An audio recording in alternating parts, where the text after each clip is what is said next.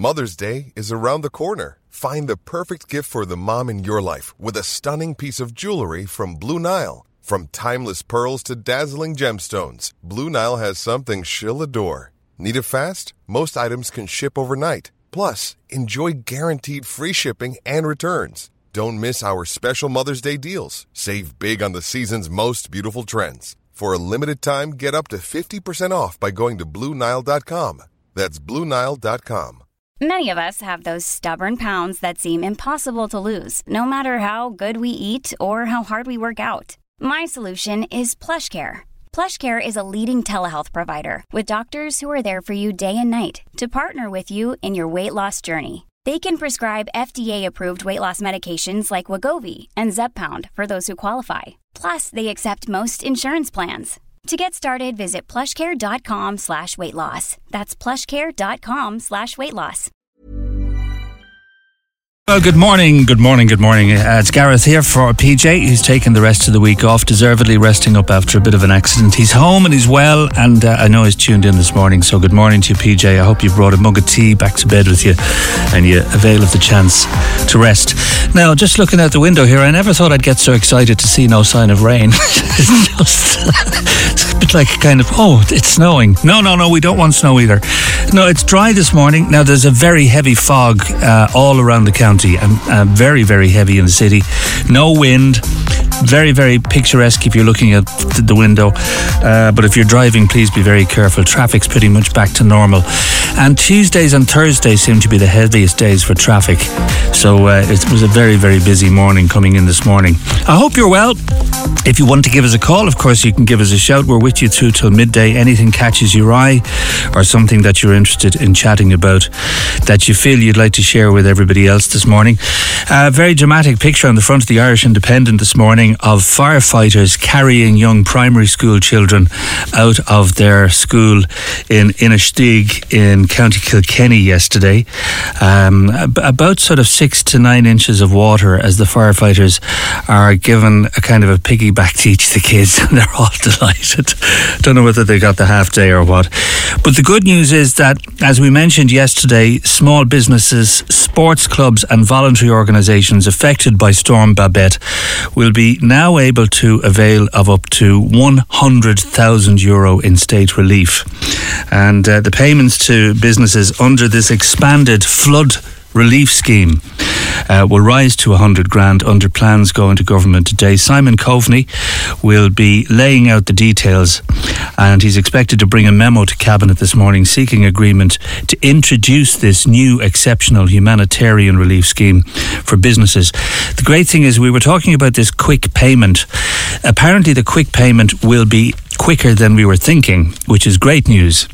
And the quick payment will be uh, up to I think 10,000 euro. That's the ceiling on that. Audited and assessed payments under the exceptional scheme will be worth up to 100,000 euro. And the existing humanitarian relief scheme for businesses will provide quick payments of five grand and once again the audited payments of up to 20,000. And I know, in fairness to them, the insurance assessors have never worked so hard. They've been working round the clock and focusing particularly here uh, on Midleton and indeed Glanmire. A number of properties in Douglas took a hammering, um, but the, the, the, they're trying to make sure that everyone is aware that the bad weather has not gone away, unfortunately. I think we're going to get a brief respite, but there's more bad weather on the way. Uh, let me think. I was looking at it there earlier this morning. Middle of next week, we'll have a high tide. I think Tuesday or Wednesday. That's Tuesday's just after the bank holiday. Wednesday, the 1st of November. That was the date. And looking ahead, uh, it looks as if there's going to be a high tide around about lunchtime on that day, and again later that night at the same time, around about twelve thirty-one, um, and very very heavy rain uh, forecast for the south coast. So just be mindful of that, uh, and hopefully, as I say, by then much will have changed, and there will be much more support in place for those people who are most vulnerable, businesses and homes indeed. Now, a little later this morning, I'm going to be talking to um, Aisling, whose home was completely destroyed. Now, as she says, it's no longer a home, it's just a house, it's a shell. And uh, uh, it's it's extraordinary, really. Just chatting to her ahead of the interview, uh, she was talking about how her neighbours are terrified to come back to the housing estates. They're paranoid about rain, water, wind, floods, and it really is post-traumatic stress disorder. Um, it's clear from what she was telling us. But we'll be talking to her a little later this morning. Um, and also, I see um, if you're thinking of getting the the winter COVID booster jab, almost 350,000 people have come forward for the jab in just 20 days in a bid to stay out of overcrowded hospitals as flu season starts. The HSE hiring freeze and a lack of available beds have put hospitals on the back foot as flu and COVID season looms nearer, sending citizens flocking to receive the booster. Now, it's kind of a, a water cooler conversation. Are you going to get it? Are you not going to get it? A lot of people saying to me, no, I, I think I'm sort of boosted enough. Uh, but it might be worth just chatting to your GP. Now, I know, you know, let's leave the anti vaxxers aside. Uh, let's con- concentrate on those with. Um, vulnerable immune systems, um, and obviously that would be definitely worth chatting to your GP or your local healthcare centre about. So uh, our number 083 3 96 96 96 if you would like to comment. Uh, if you'd like to leave a comment or if you'd like to come on and have a chat with us this morning, lots to talk about between now and 12 noon. The students in MTU will stage a protest at the college this morning starting at 11am and I'm joined now by MTU Students Union President Isabel Kavanagh. Morning, Isabel. Hello, Gareth. How are things? Things are good. It's warming up to be quite a big protest. Yeah, we're hoping now we're going to get good numbers because it's, I suppose, the topic that's close to the hearts of both students and staff alike. So tell, we're tell, hoping tell to have us, a lot of people there. Tell us basically about the topic. So basically, what we're what we're protesting about is the frequency of public transport and the bus routes that are available near the college and uh, out with us and MTU. So I suppose even this morning now we've been here since seven, just having a look at the buses coming in, seeing how many students are on them, and it's just down to the fact that there's not enough buses coming in, and the buses that are coming driving to the bus stops are just driving past the students if they're full. So then obviously they're late for class, and then there's obviously some buses that don't go to certain towns. So we've seen a real spike in students having to drive to college, and obviously MTU's infrastructure does not meet the needs of these students because there's not even nearly enough parking spaces. So I suppose what our calls are is obviously to the government to um, invest into public transport and to ensure that students can come to college if they have a way of getting there, and also just a call on MTU to put a plan in place to support the growing numbers of students because it seems that they're great at increasing them, but it's evident that the infrastructure in the college obviously isn't efficiently providing enough space for them that's conducive to a good learning environment or mm-hmm. even a relaxing environment. So that's basically what we're um, protesting about today. For just for those, Isabella, who wouldn't know where MTU is based, where where where is the college? So we actually have a few campuses. Um, we have a campus, we have two in the city centre, and we've one in the Maritime College in Ringaskiddy. And then our main campus is in Bishopstown. And most of the parking issues, obviously, there's parking issues for the for the campuses in the city as well, because you know there's not much parking in the city in general. But then the main problems would be out in Bishopstown. We've about 12,000 students here, and there's only 1,000 parking spaces, and there's no park and ride or anything like that. So we're calling on MTU to provide something like a park and ride for the students when they return after summer so that they don't have to worry about parking. And then if they're parked up on the grass because due to desperate measures are getting to an exam, they come out and there's a big clamp on their wheel. Oh. It's just really stressful for students on top of everything else that's going on, you know. Yeah. Um, am I right in thinking the 208 serves that area? Uh, the 208 does, but it stops up by Centra, so it doesn't yeah. stop actually on the campus. It's the 205 um, that stops right in bang, bang smack in the middle of the campus. Okay, and and like, have you been on to Bus Éireann just to talk to them, possibly put forward a proposal that maybe an extra half a dozen buses would be d- during those main hours where you're getting to college and then you're leaving college to try to get home or back to back to where you're staying? So what we've done is we've liaised with the buildings office in the college, um, just telling them they obviously know what the struggles are for students and asking them what they can do because I know that they have constant links with Bus Éireann obviously because of the bus coming in here and going through the barriers. And we were told that Bus Éireann would be contacted and would be asked or told to put on more buses, but it doesn't seem to have happened yet. I suppose that's the problem.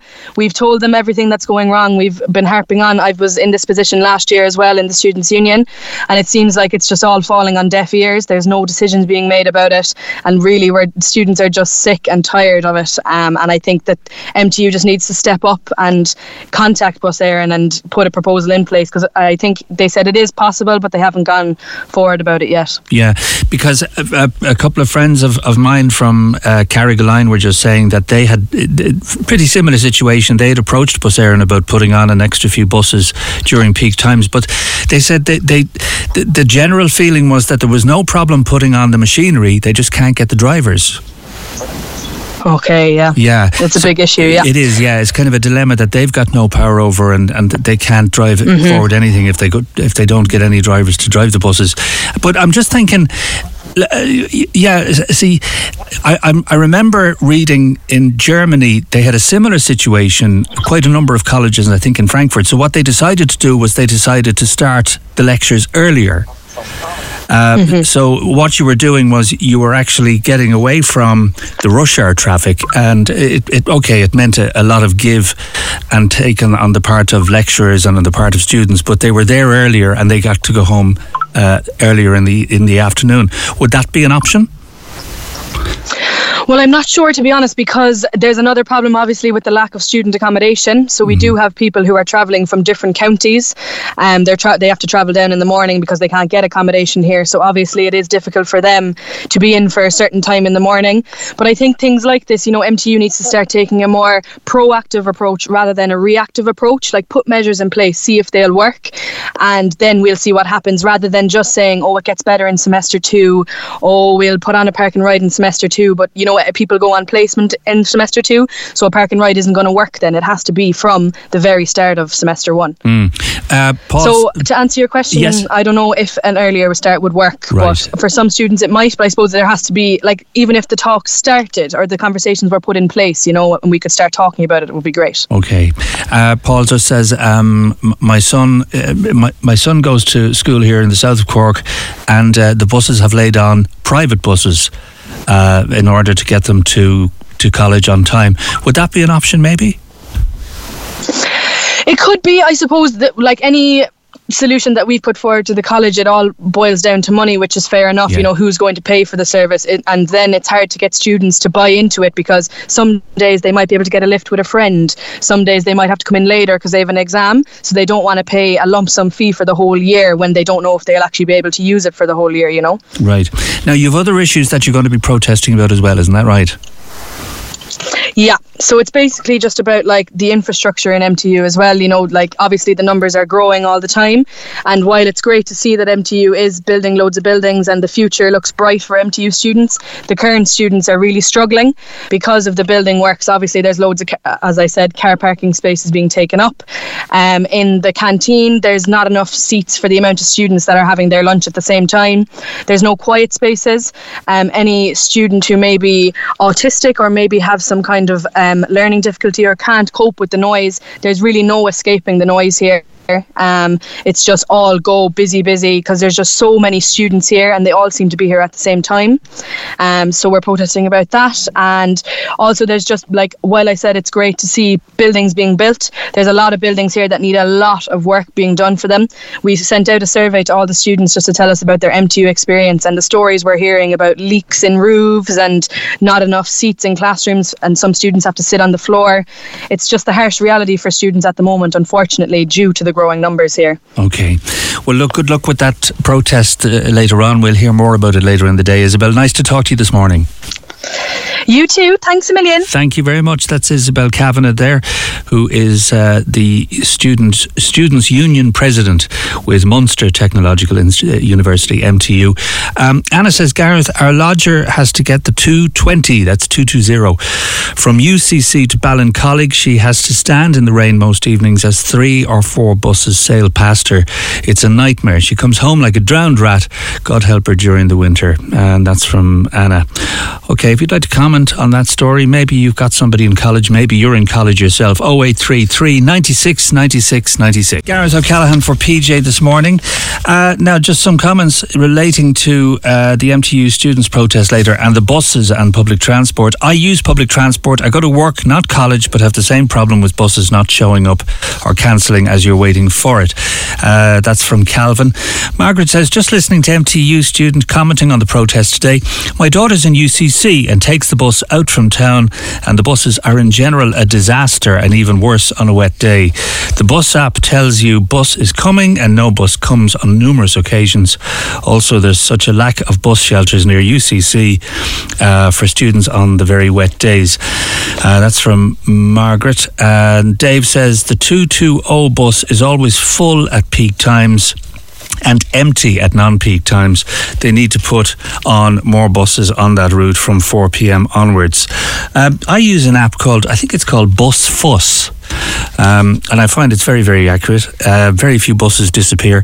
Then I sometimes think when the bus disappears, does everybody on the bus disappear with it and they're never seen again? Anyway, the musings of someone who stands at bus stops waiting for buses. Yesterday, we were discussing whether people should be randomly drug tested in the workplace to curb uh, increasing cocaine use. Tazzy has some thoughts on that. Morning to you, Tazzy. Good morning. How are you? I'm well, thank you. Um, we were talking about this yesterday, and it seems to be a, a, a problem that's on the rise, isn't it? Is. Um, me personally, I think that if like the softer ones like marijuana and stuff were decriminalized, it might solve a bit of a problem, whereas the harder ones obviously keep them on the criminal side. Um, I've never really heard of anyone that's killed someone over using marijuana, but I've heard lots of violence through alcohol, so it's kind of like a bit of a conflict there. Just, are you on a hands-free set there, Tazzy? Yes, do you want me to take it off? Uh, please, if it's safe to do so. It's just... No problem. We'll I'm be able to hear you more clearly, yeah. Take your time, be careful there. Is that better? Oh, that's much better. Much better. Sorry about that. So, no, and they're, they're very good points. Now, I know marijuana, there were a couple of big articles over the weekend in, in some of the papers in relation to the fact that, you know, a, long term use of, of marijuana can make people extremely paranoid. Um, and, and within that is a danger as well, particularly if that paranoia is brought into the workplace. Would you agree? Um, I come from South Africa where it's already been decriminalized. Mm-hmm. And I mean, me personally, I don't use it, but I know people that do, and I've never seen anything like that. Right. Is this is this simply just an increase in the use of cocaine, or is this uh, uh, issues surrounding addiction in the workplace? I think it could be addiction could be a big problem. I mean, it's so easy to get addicted to something, mm. um, and they say you have to have an addictive personality, but I disagree. There, anyone can get addicted to something that just feels good. Right. And uh, uh are do you find a lot more people are using cocaine in the workplace? Um, I don't work. I'm a carer to my son with autism, so I've not seen anything. Um, I'm just going on what I'm reading, what I'm hearing. And my husband works, and he doesn't know of anyone that's using it. Right. Um, I mean, I wouldn't even know where to get the stuff, uh, you know, here or in South Africa, to be honest. But yeah. um, I, I don't know of anyone that, that uses it, so I can't say whether it's being used more or less. What are the drug the drugs laws like in South Africa, Tazzy? Um, so, with regards to marijuana, that's been decriminalized. Um, you can use that as long as it's within your home, your private space. Um, anything outside your personal home, um, as far as I'm aware, that is still a criminal offence. So basically, you can grow it um, and use it how you see fit you know, so that can be whether you cook it in food, whether you make an oil, whether you smoke it, whatever. Um, but the rest of the drugs are still criminal offences. Um, I wouldn't say it's under any control though. Mm. And what sort of convictions would they carry? Uh, it all depends on who's putting you behind bars that day. Right. the, oh, yeah. the, yeah. the laws they are not controlled very well.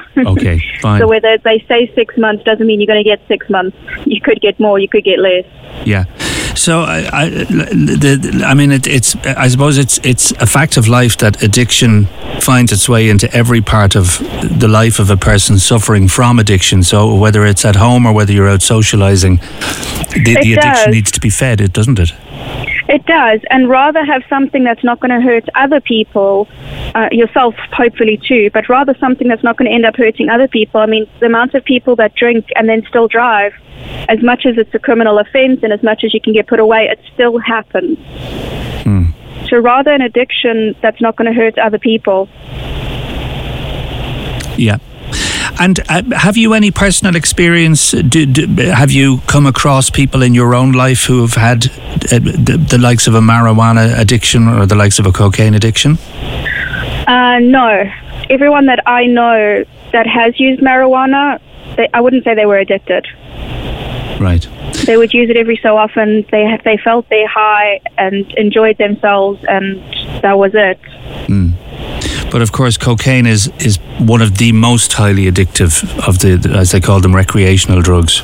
Yeah, I only know one per or two people that have ever actually used it, mm. and the one I just stopped using it when um, money wasn't as accessibly available, and that was also in South Africa.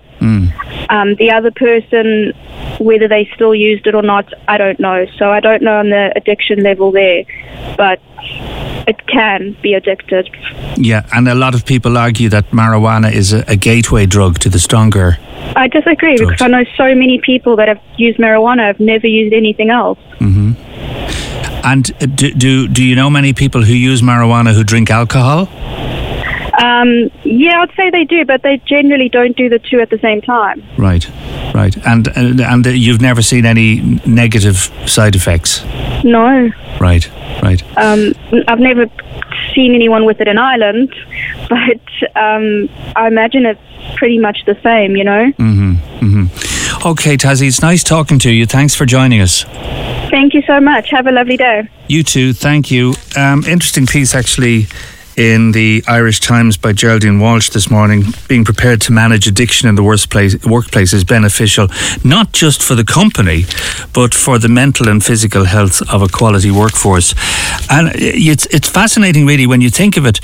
You automatically think that someone who is addicted to, say, cocaine, or addicted to alcohol, uh, that, you know, obviously, if you're caught taking cocaine in the workplace during business hours when you're meant to be working, it's a sackable offence. But then you have to ask yourself, uh, what are you doing for the addiction if you dismiss the person who really could be looking for help. I mean, it, it takes it takes a huge, huge amount of not just physical but mental strength to actually reach out and to admit to somebody, particularly your boss, that you're addicted to drugs. And uh, just reading some of this article this morning, companies can't ignore the fact that employees with addiction continue to be functioning, which may cost the company in terms of profit and productivity.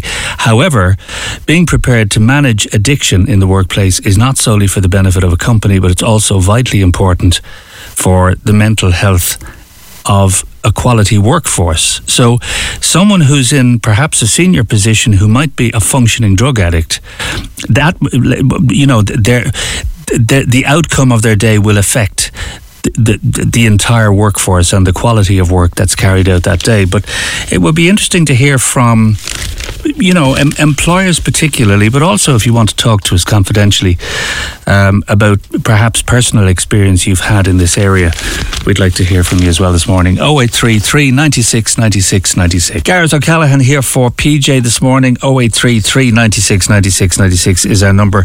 Gareth, can you please let people know that the local welfare officer is in Glanmire Scout Hall this morning handing out funds that sounds good regarding stage one of the humanitarian assistance scheme to affected families. She's going to be there from 9.30 to 1 p.m. That's from Paddy O'Sullivan, okay? Glanmire Scout Hall. Um, just uh, as it were, organising to dispense funds regarding stage one of the humanitarian assistance scheme to affected families, which we were talking about there earlier on at nine o'clock. Um, up to 100,000 euro in state relief will become available very, very soon. But those speedy payments of 2,000, 5,000, and 10,000 are, from what I can gather, available within the next 48 hours. So, uh, Scout Hall this morning. A young Cork skateboarder, Liam Miles, has taken matters into his own hands and is asking people to sign a petition to improve conditions for skaters in his hometown of Bantry. Liam, tell me how you got into skateboarding. I'd say two years ago, maybe in September, what's called, I was just getting out of a very long relationship. I was going out with someone for about two years and I never really did anything. I suppose I never really did anything physical as a kid. I never got into any sports. I never really did much of my life, but I found like a passion for skateboarding because I had a little old skateboard out the back garden, and I just picked it up and started going, and it like really took my mind off of things, and it was a great way for me to express myself, I suppose. I know Bantry very well. The streets are narrow. There's not really much room to expand because the, the, the town has never really changed in the shape of the town itself. So there's not much room for skateboarding, is there? No, 100%. 100%. You're dead right. What would you propose? Because I know your petition is up and running now. You're asking people to go and sign their names to it uh, yeah. if they want improved conditions. But what sort of improved conditions are you looking for? Ideally, looking for a skate park because at the moment there's not much room for us to be going like to be skating in town and there's been multiple times where me and my mates have been harassed by people. My mates have even been pushed off of skateboards threatened to be beaten up and multiple things. Just it's never really a pleasant experience when we're skating in town. And I was really hoping that we could try and set up a skate park somewhere in town. There's like multiple locations I believe that would be perfect for it and I just want to have a give us a safe space to be able to you know express ourselves like I was saying. Right, and like for a confined space, what sort of how how big would it need to be? It wouldn't be need to be too big, but like uh, ideally, I'd like it to be a bit bigger because it would attract people to the town as well. It'd be like you know people would be more inclined to come visit Bantry if there was a nice skate park here as well. But there's like two spots, like there's the old playground. The playground's being moved at the moment to a mm-hmm. new spot, and that's like going to be there's going to be nothing up there. So there's multiple spots, I think, personally. Right. Uh, I mean, that would be that would be an ideal location, wouldn't it? Yeah. Yeah. Hundred yeah. percent. Yeah. Okay. Well, I know you've got the petition up and running. So how do people get to the petition? G- give me a few details on that. There's a post in the Bantry notice board that I've made, and there's also a post on my Facebook and on my Instagram and on my Snapchat. I've got it all like spread everywhere. I've also made a GoFundMe, and I'm currently in the works of setting up a com- uh, committee. So I'm just trying to prepare a constitution to get that ready so I can try and get the ball rolling and make a credit union and get everything right. You know, yeah. to a coordinated plan. Well thought out. Fair yeah. play, well, well thought out. I, I, mean, I think skateboarding generally, you're you're relying on main roads, aren't you, to to to, to skateboard, which isn't safe. Yeah. yeah. Random skate, random car parks, random spots in town, and the people aren't really happy when we're skating around. You know. So. Right. Okay, Liam, great to talk to you, and uh, thanks for joining us this morning. All right, sweet. Thank you so much, guys. I appreciate it. Now, if you'd like to uh, subscribe or you're willing to support, uh, Liam says it will be a massive help just to get the word out there. They have a GoFundMe website, uh, help build a skate park to save the youth of Bantry. Okay, and uh, if you want to check that out, and you you would like to donate to the future of skateboarding in uh, in Bantry. Good Morning to you, wherever you are, whatever you're up to this morning. Uh, slightly drier, but definitely much foggier. So please be careful if you're on the roads. Very, very limited visibility uh, all over the city and county this morning, and it's going to stay that way until late afternoon. I think. I see that the world's oldest dog, uh, who survived until he was 31 years of age, uh, has passed away, and his family owes his long life to his unusual diet of human diet food. Bobby, the Portuguese Mastiff, only ate what his human family ate, soaked in water to remove any seasoning. His family, the Costas, credit his long lifespan to his calm and peaceful environment and his freedom to roam as they never put him on a leash or chain. Beautiful, beautiful picture of Bobby, the world's oldest dog, in uh, quite a few of the newspapers today. Um, Dr. Karen Becker, a vet who met Bobby several times, announced his death, writing, Last night, this sweet boy earned his wings. Despite outliving every dog in history, his 11,478 days on earth would never be enough for those who loved him. Godspeed, Bobby. You've taught the world all you are meant to teach. Beautiful words. Beautiful words. Now, uh, Sam is on the phone. Hi, Sam. Hi, Gareth. Good morning. Good morning to you. Now, you've you've come up with an ingenious plan, and it's worked out very well, haven't you? Tell us about the fund for families impacted by the floods. Yeah, Gareth. So I went into town on Saturday and there's so much going on with the clean-up efforts. It's literally, I was speechless by it. Um, particularly the crowd at the Midleton Hub are doing amazing work. So I left some donations and I was thinking, how else could I help? Because a couple of years ago I broke my leg and I'm not very, I suppose, not very stable. Mm. so shifting things around isn't my thing. Right. Well, what struck me was the amount of families and elderly that um, were showing up and picking up supplies. And with Christmas, dare I say it, um, eight weeks away, I know that those families, once the clean-up efforts are sort of for first round is got done, their mind's going to turn to that. So I decided to take a slightly different approach with support, and I've set up a fundraiser to help make Christmas a bit merrier for those families in Midleton. Beautiful. So what I'm hoping to do is is the following. In just over 24 hours, we've raised enough to buy 22 children gifts at around 20 euros each, which mm-hmm. is just fantastic. But I want to do better than that because knowing that there's six primary schools in the townlands and a lot of elderly who've lived in Midleton all their lives, I would like to try and raise enough to get 100 children a gift and 50 care packages for our wonderful community who've lived in Midleton probably for most of their lives. So I'm looking for your help and thank you for taking the time this morning to have me on the show and the help of uh, people in Cork to, to make this reality. Mm. Now I know you've you've come across some very sad stories over the last few days, haven't you? Yeah, I think the one that struck me the most was um, the elderly lady who um, was stuck in her own home. Um, and I think she was about 80, mm-hmm. and she was worried that she was going to drown because of the floods. And it was actually one of the local fire crew who went past their own property that was flooding at the time to go in and save her. I mean, like, just the, the, the, can you imagine living in your own home and worried you were gonna you were gonna drown? Um, and, and, that you know it, you can probably hear my voice now. It really struck a chord with me, yeah. um, because I'm guessing that person's lived in Midleton for, for quite some time, and to be able to just show up and say, look, you know, you've had a really rough time. Hopefully, you're on the mend. Here's a little something from the people of Cork, from the people of Midleton. Um, that's the kind of thing that I'm hoping to do. That's wonderful. That was actually John Paul Garrett. He's he's with he's at Midleton Fire Station, and um, Mark Foster, who's the chief fire officer there, uh, was talking about him. He swam up the main street in full. Uh, full outfit, full firefighting outfit. Um, past his own house, as you say, which at that stage was taking in huge amounts of water. He kept swimming. His own family were safe. But then he got to the elderly woman's house. Uh, there was four foot of water inside, but there was eight foot deep water outside, pressing on all of the windows. She was apparently terrified that the water was going to burst in through the windows. And John Paul sat with her upstairs for three hours until they got one of the inflatable dinghies to, to rescue her. It's an extraordinary story.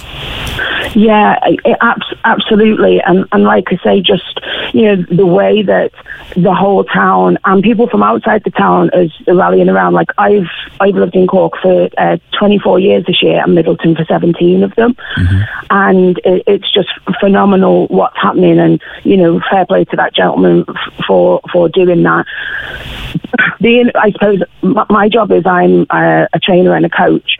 So I know everybody's in like fight mode at the moment. You know, the adrenaline's going, there's yeah. things happening.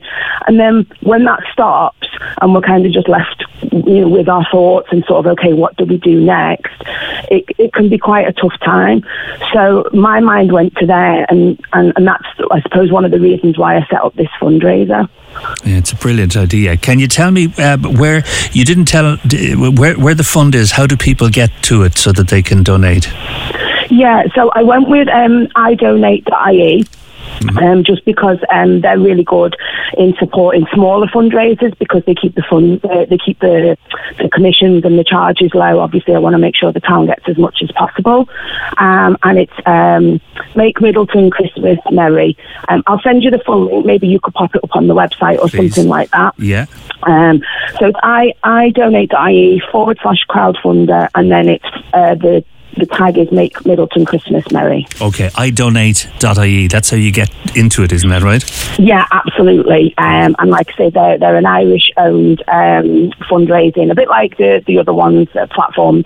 And the the thing that people can search for is uh, Make Midleton Christmas Merry. Great. Okay. Sam, um, uh, have, have a, a, good week. And I, I know it's going to take a very, very long time for Midleton to, to feel normal again. Um, I hope it's sooner than a lot of people are saying it will be. But thank you so much for your input as well.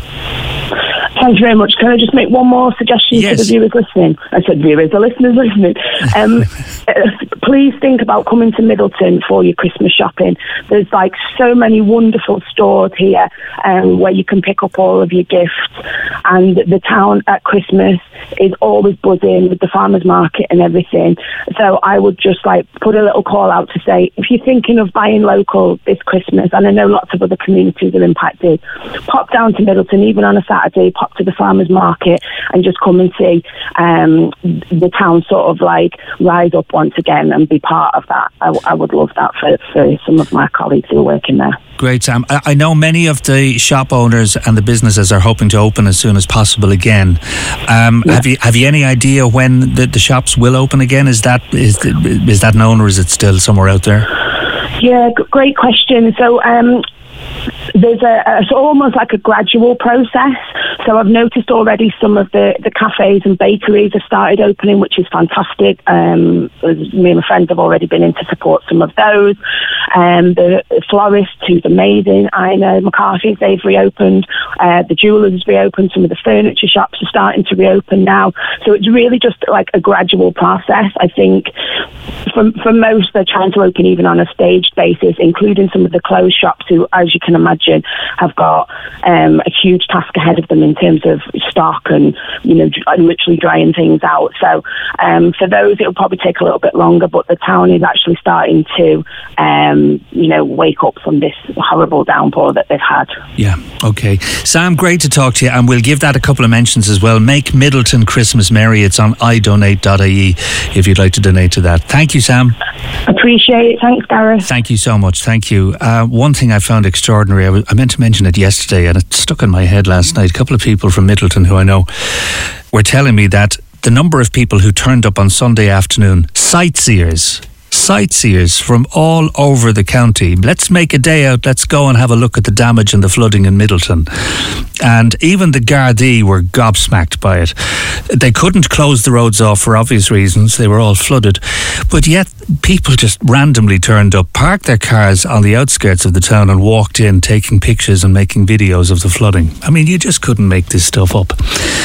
083 396 96 96 is our number. If you'd like to leave a voice note or you'd like to send us a text message this morning or you'd like to have a chat with us.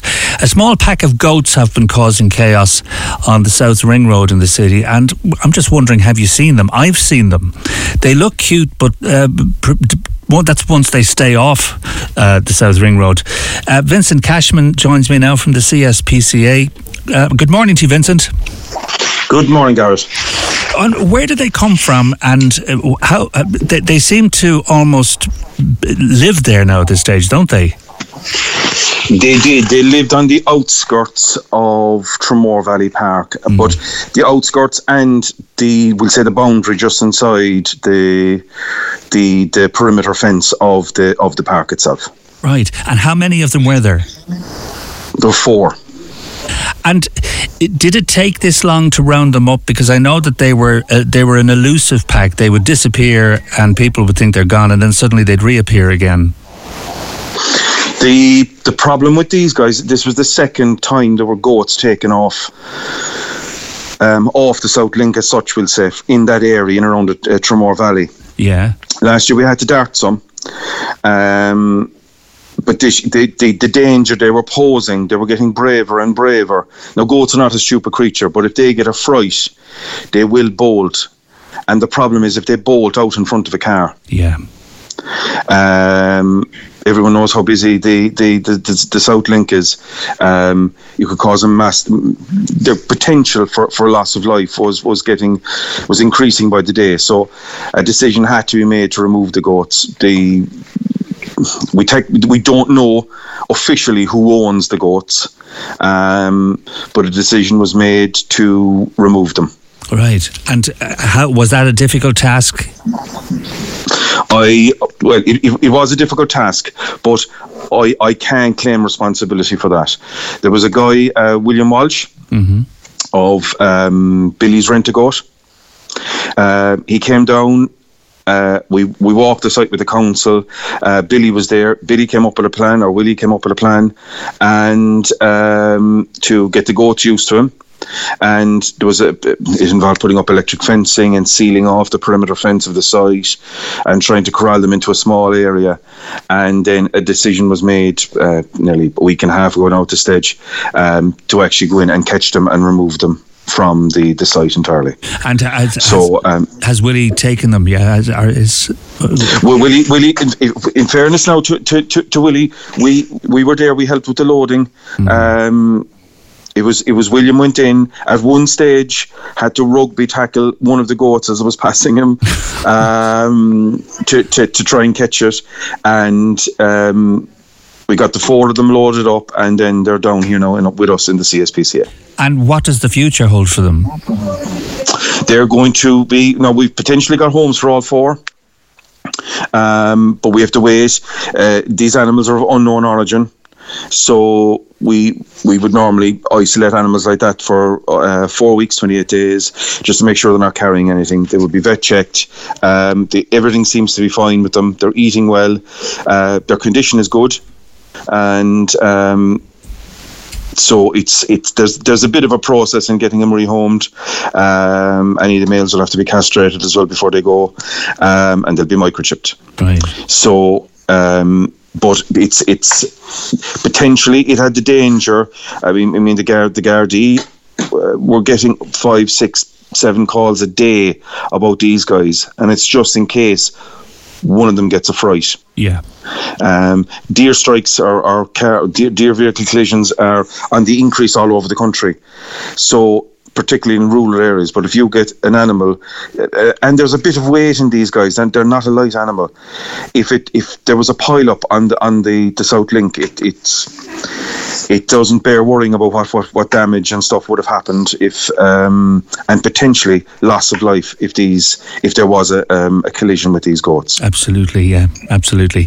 Just um, timely reminder buying puppies for Christmas. It comes up every year. A lot of people still tend to ignore the advice not to buy a puppy for Christmas. Uh, yes, the, the, the whole thing. Ever since COVID, the the country and every rescue will tell you exactly the same thing. The, we are awash with dogs. Mm. We're super saturated with dogs. Um, and now we're we're back to people's attitude is the same as the as the eighties. We had a a lovely uh, uh, bitch and, and six puppies, and the puppies were actually dropped in a, a put in a plastic bag and dropped into uh, a vet's. Now we have them here. There is no. I can't say there's no, but there's a lot of people out there who have no consideration whatsoever for their animals. Yeah, none. And we can we can say it's down to education it's 2023, not 1823. Yes. All of this information, you can pick it up on your phone. You don't have to have a laptop. Everything's on your phone. There's plenty of, of, of written facts, figures, and care sheets for all this, but they just don't care. I mean, we, we, we had a dog, um, she's nicknamed Bones, which is um, with, with teams coming up to Halloween, and um, she needed to be just properly fed and, and a flea and worm treatment and just not terribly expensive work to be done to a dog. Mm. But it this was months and months of neglect. It's not something that happened over weeks. She has been basically starved and of food and attention and veterinary work for months. God. And this is this is an ongoing thing. It's not. eh, We had a spell where it was was slackening off a little bit, but it's now it's definitely on the rise. Okay. I, Vincent, I'm sure PJ will be chatting to you plenty more before Christmas anyway, and uh, as we get into the, the, the winter season. But it's good to talk to you this morning. No problem at all, Gareth. Thank you very much. That's Vincent Cashman there with the uh, CSPCA. Billy rent a goat. I'm fascinated by that. Um, I suppose you could rent a goat. It, it probably saves money on, uh, you know, hiring someone to cut your back garden grass. You know, you'll pay up to 30, 40, 50 euro, whereas the goat will just be happy out eating it. Good morning to you. It's Gareth O'Callaghan here for PJ this week. And uh, that number again, 0833 96 96 96. I mentioned a stolen car yesterday uh, towards the end of the programme, and I'll give it another mention today because um, talking to Finbar, who owns the car, he was very, very upset. This, I think, is the third time this has happened to him. His car was stolen last Monday night in Larchfield, and some things were found down in Mahon in Ravensdale. Now, uh, Finbar says, could Gareth just please give it a mention if he could? It's a 2018 Mazda 6, dark blue in colour, beautiful car. Okay, 2018 Mazda 6, dark blue in colour. And uh, as I say, this is the third time that it's been stolen. He's been able to recover it the previous two, and he's hoping to go for the hat trick. Okay, so it's a Limerick Reg, and uh, that's from Finbar. Okay, Finbar, we wish you well on that. 0818 96 96 96. If you see it and you'd like to give us a call directly, we can um, take it from there. 0818 96 96 96. Now, some hotels around Cork uh, over the last week have been absolutely incredible in their response to homelessness as a result of Storm Babet, and homeless uh, homelessness on a scale where, as you'll hear very shortly, talking to Aisling, um, families have found themselves homeless. Their, their homes are wrecked, destroyed. They don't know whether they'll ever be able to have back what they had before the storm last week. Um, precious losses that will never ever be returned, and it's the difference between as Aisling says, a home and a house, really. And particularly if you've got young students at home who are used to their home and their creature comforts, and now this has all been taken away from them. So um, I know that the Midleton Park. Uh, had a load of camp beds set up, which was a great idea. I think people are just looking for a warm room with a roof over their heads at the moment until they, until they figure out what to do in the future. And typically, uh, a, a lot of uh, a, a lot of very very generous outgiving, out, outpouring. The Vienna Woods Hotel looking after a lot of the people who found themselves out of their homes in Glanmire last week, and uh, also a lot of supermarkets. Ryan's SuperValu in Glanmire, so many others around. Uh, the area. If, by the way, you would like to get in touch with us and tell us what you might be able to offer a lot of the victims of the flooding, please give us a shout 083 396 96 96 and we can point you in the right direction. Katrina Twomey from Penny Dinners. Good morning, Katrina. Morning, Gareth. I would imagine, on top of all that's going on for you at the moment, it has now become incredibly busier as, as a result of this, has it? Yes, it has, and we've got a, a lot of call outs, and the lads have been, you know, just kind of answering every one of them, and, and it's, again, there's, there there aren't enough words to express the horror of what's after happening to the people, you know, that have been affected by the floods, and um, we, we've seen, you know, the homes, and oh Jesus, it's just absolutely awful, and, and you know, everybody wants to do something for them and get them back into their homes as quickly as possible, but that's a very big operation, and it mm-hmm. needs treated, I suppose, as an emergency and, and, and whatever to get them back in. And like as you said, the hotels have stepped up to the, you know, the Midleton Park and Michael Magner is brilliant in the Vienna Woods. You know, they're all absolutely fantastic. And um, businesses like Ryan's SuperValu in Glanmire, you know, you know they're they're very good. They're, and they've just stepped up as well and to see the camaraderie, I suppose that's the only word I can think of, that the way people have rallied around uh, to, to kind of look after everybody and to, to make them feel a little bit better. Like we have people now today that from companies like that are calling for to, to help people so they're taking stuff you know, they've asked us for it. We've got it ready for them and they're calling today to take it to the people that they need this stuff and whatever. So we're we're on that, like you know, because you never know what we might have, and, and it's good that companies recognise that we've a lot of companies that volunteer with us, and they take it from there. Like they say, "Oh, we ring Katrina and see if she has this or if she has that," and if we have, and we're lucky then as well that we've lots of friends that we can ring and say, "Come here, do you have this?" Like you know, and like we've know, there's a girl in Clonakilty Mags and you're in Mags and we're in five minutes. She'll source it feel like they're just absolutely Sinead. Sinead's her name, Mags is in Ballincollig, but they're, they're all absolutely brilliant. Like you can be the, the network that's out there.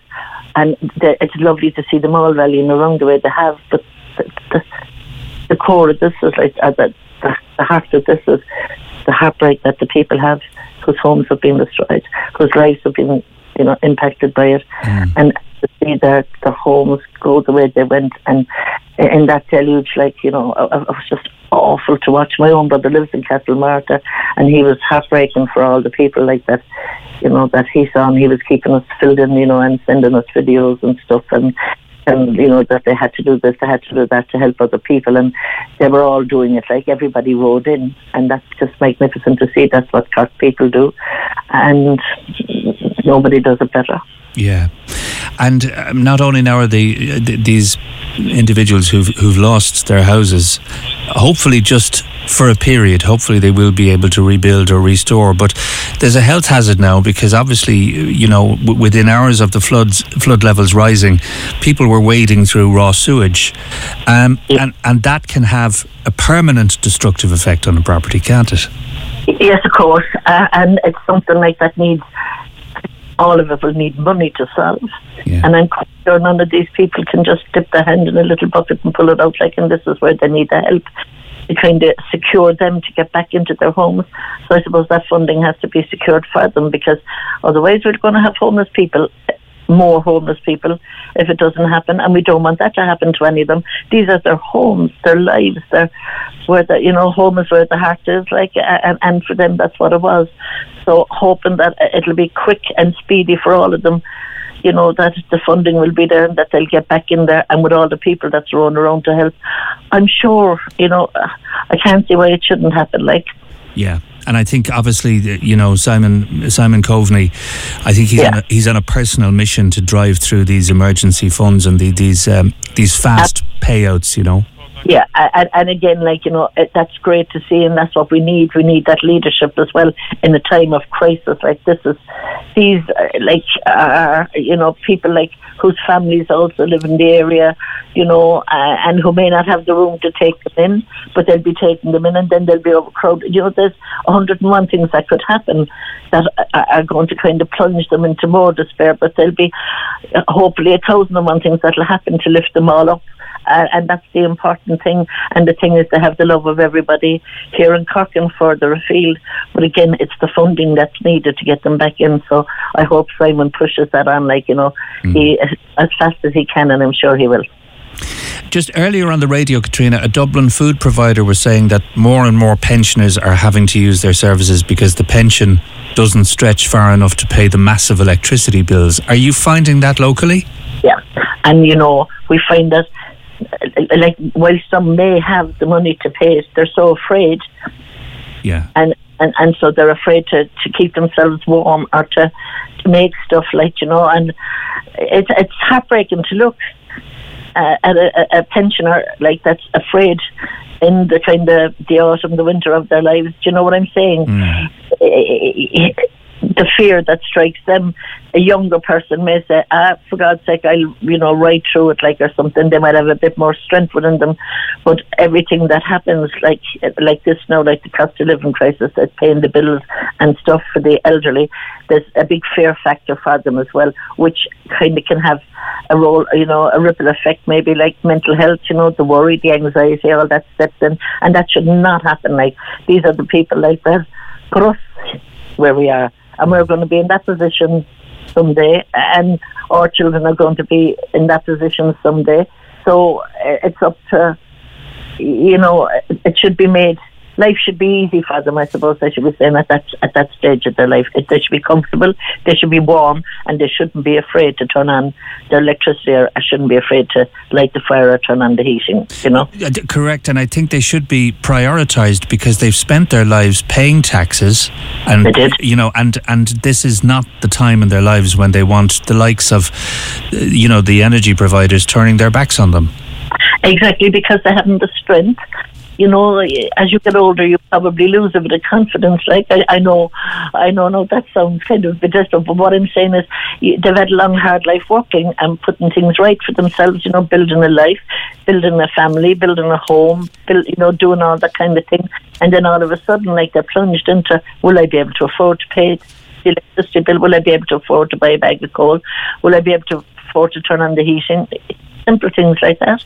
Mm. like we've pensioners that they'll only have, you know, they'll boil the kettle for a cup of tea, you know, and we've had loads of them are they're very kind of like we've one guy now he says, I'm into a bottle of flask now. I boil it in the morning, has my cup of tea, fills the flask, and if I want more tea then I use the flask then for the rest of the day. But like that's kind of not right. No, correct. I, Instead of boiling the kettle, he'll just keep the, the, the hot the water hot in the flask. Yeah. So like uh, none of it is right, and and I think again, like that, you know, whether the cost of living uh, uh, towards you know bills. If we look at the bills, especially the electricity, the gas, and stuff like that, if we look at that, and if they could be reduced for people, then maybe the, the fear would go, and people would be able to work towards paying their bills in, in an easier way, you know, and. Mm look at, look at the couples that are out working, two people are working and they've children, they have to pay childminders, they have to pay pressures, they have to pay everything, and they're still out working trying to pay for their home. And then they're met with all these bills that are crippling. So everything that's happening, uh, you know, it's like it, the grip gets tighter and tighter for people, and that's that's where mental health kicks in then, yeah. and people are suffering. And I, I don't believe anybody that's out there trying to earn a day's an honest day's, you know, uh, wages like and putting a home around themselves. I don't think they should suffer, and I think the stops should be pulled out like for to. You know, we have a fabulous country with fabulous people in it. Let's get it more fabulous, you know, for everyone, mm. and and just leave everybody, you know, get their dream home, get their life, you know, be being able to, to go out if they want to go to have a, like for instance, no people won't go. You know, for a meal, they're afraid to go because of the, you know you could get a bag of coal now for a price of meal, price of a meal, and they're thinking of that. And like this is where restaurants then suffer as well because the people aren't coming out anymore. Mm. So everything has a ripple effect. So anything that affects one person actually affects thousands of people. So making one thing right and then making another thing right will probably lessen that ripple effect. Yeah, that was an extraordinary decision I felt yesterday by the ESB to spend 21 million euro on Christmas gifts, Christmas p- cash handouts for their staff. Well, you know, I suppose the tradition in Ireland was always give your staff something at Christmas. Yeah. But like, they should be giving the, their customers. Yeah. Well, particularly when it's the customer's money. Exactly. Yeah. And they, they should look at that. They do have big profits, so therefore they should be able to take you know, they wouldn't even be taking a hit if they reduced the price of it, for goodness sake, because they have no. huge profits, like, so they wouldn't be taking a hit. But they should, like, treat their customers loyally as well, because do you remember long ago, if you were a customer of some place, you might, it might only be a bottle of whiskey or something, but you still got a present, like, you know, from them, like, so the, the maybe should look at what they're doing for their staff, and rightly so, they should look after their staff.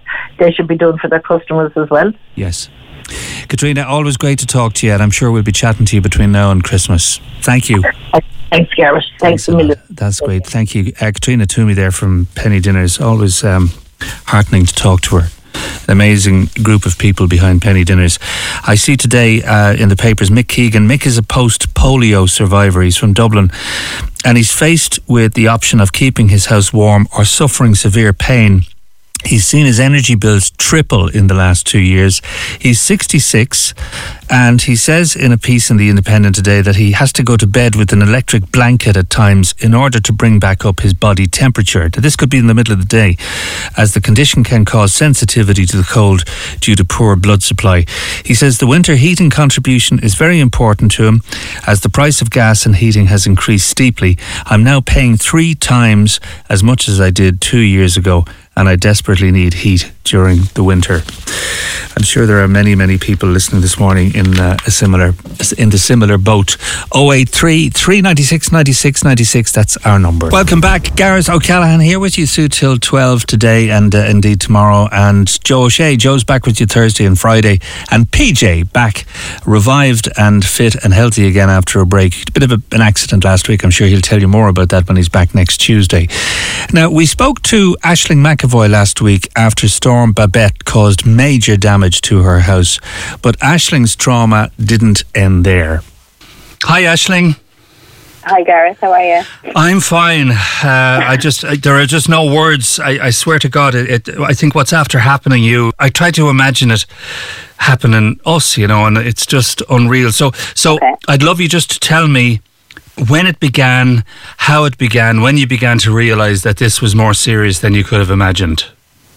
At about half seven on Wednesday morning, um, the council arrived down and they checked.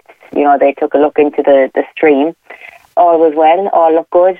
So, you know, we were all happy. We all proceeded to send the children off to school. Like, I have teenagers. If they walked over there to GCC, I was here myself. It was lashing rain. So, and I, I said, you know, I'll, I'll take a look and I just felt concerned, you know, the water in the stream was, was looking high, it was going fast. The neighbours with the younger kids, they were at the schools, the traffic was chaotic, they were all delayed. So I started to ring my some of my neighbours and, and you know, just kind of try to fill them in what was the picture that was going on here. And they were trying to get back home.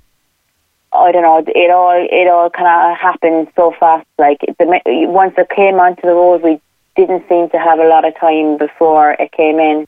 My house, unfortunately, is is the first point of contact with the water. It was the last time, and and unfortunately, it was again this time. So, like, I had to just drop and run and, and get to the inside of my house. I knew time was an issue. Okay, we had our own barriers at our front and back doors. I had three sandbags. I I rang the school and asked them to release the girls from school. And my two teenage daughters were, were in the driveway. They had three sandbags. They put them on the drive.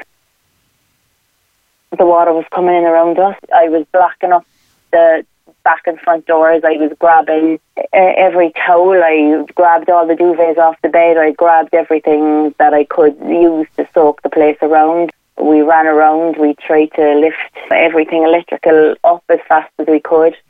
I, I was just afraid with things plugged in, you know, and the water was rising quite quickly around the, the socket. I, I pulled out a plug there myself at one point. I did get a bit of a shock. The Yeah. thing sparked at me and it gave me a fright. So I didn't want the kids touching anything then electric. I, I wanted to protect everyone in the house, you know. Uh, If, if if someone had to be hurt, I wanted it to be me. The water's coming in and I'm just thinking, my God, this time the water is higher than the last time. It's uh, it's past the last time it was three steps in my house, and, and and this time it's more.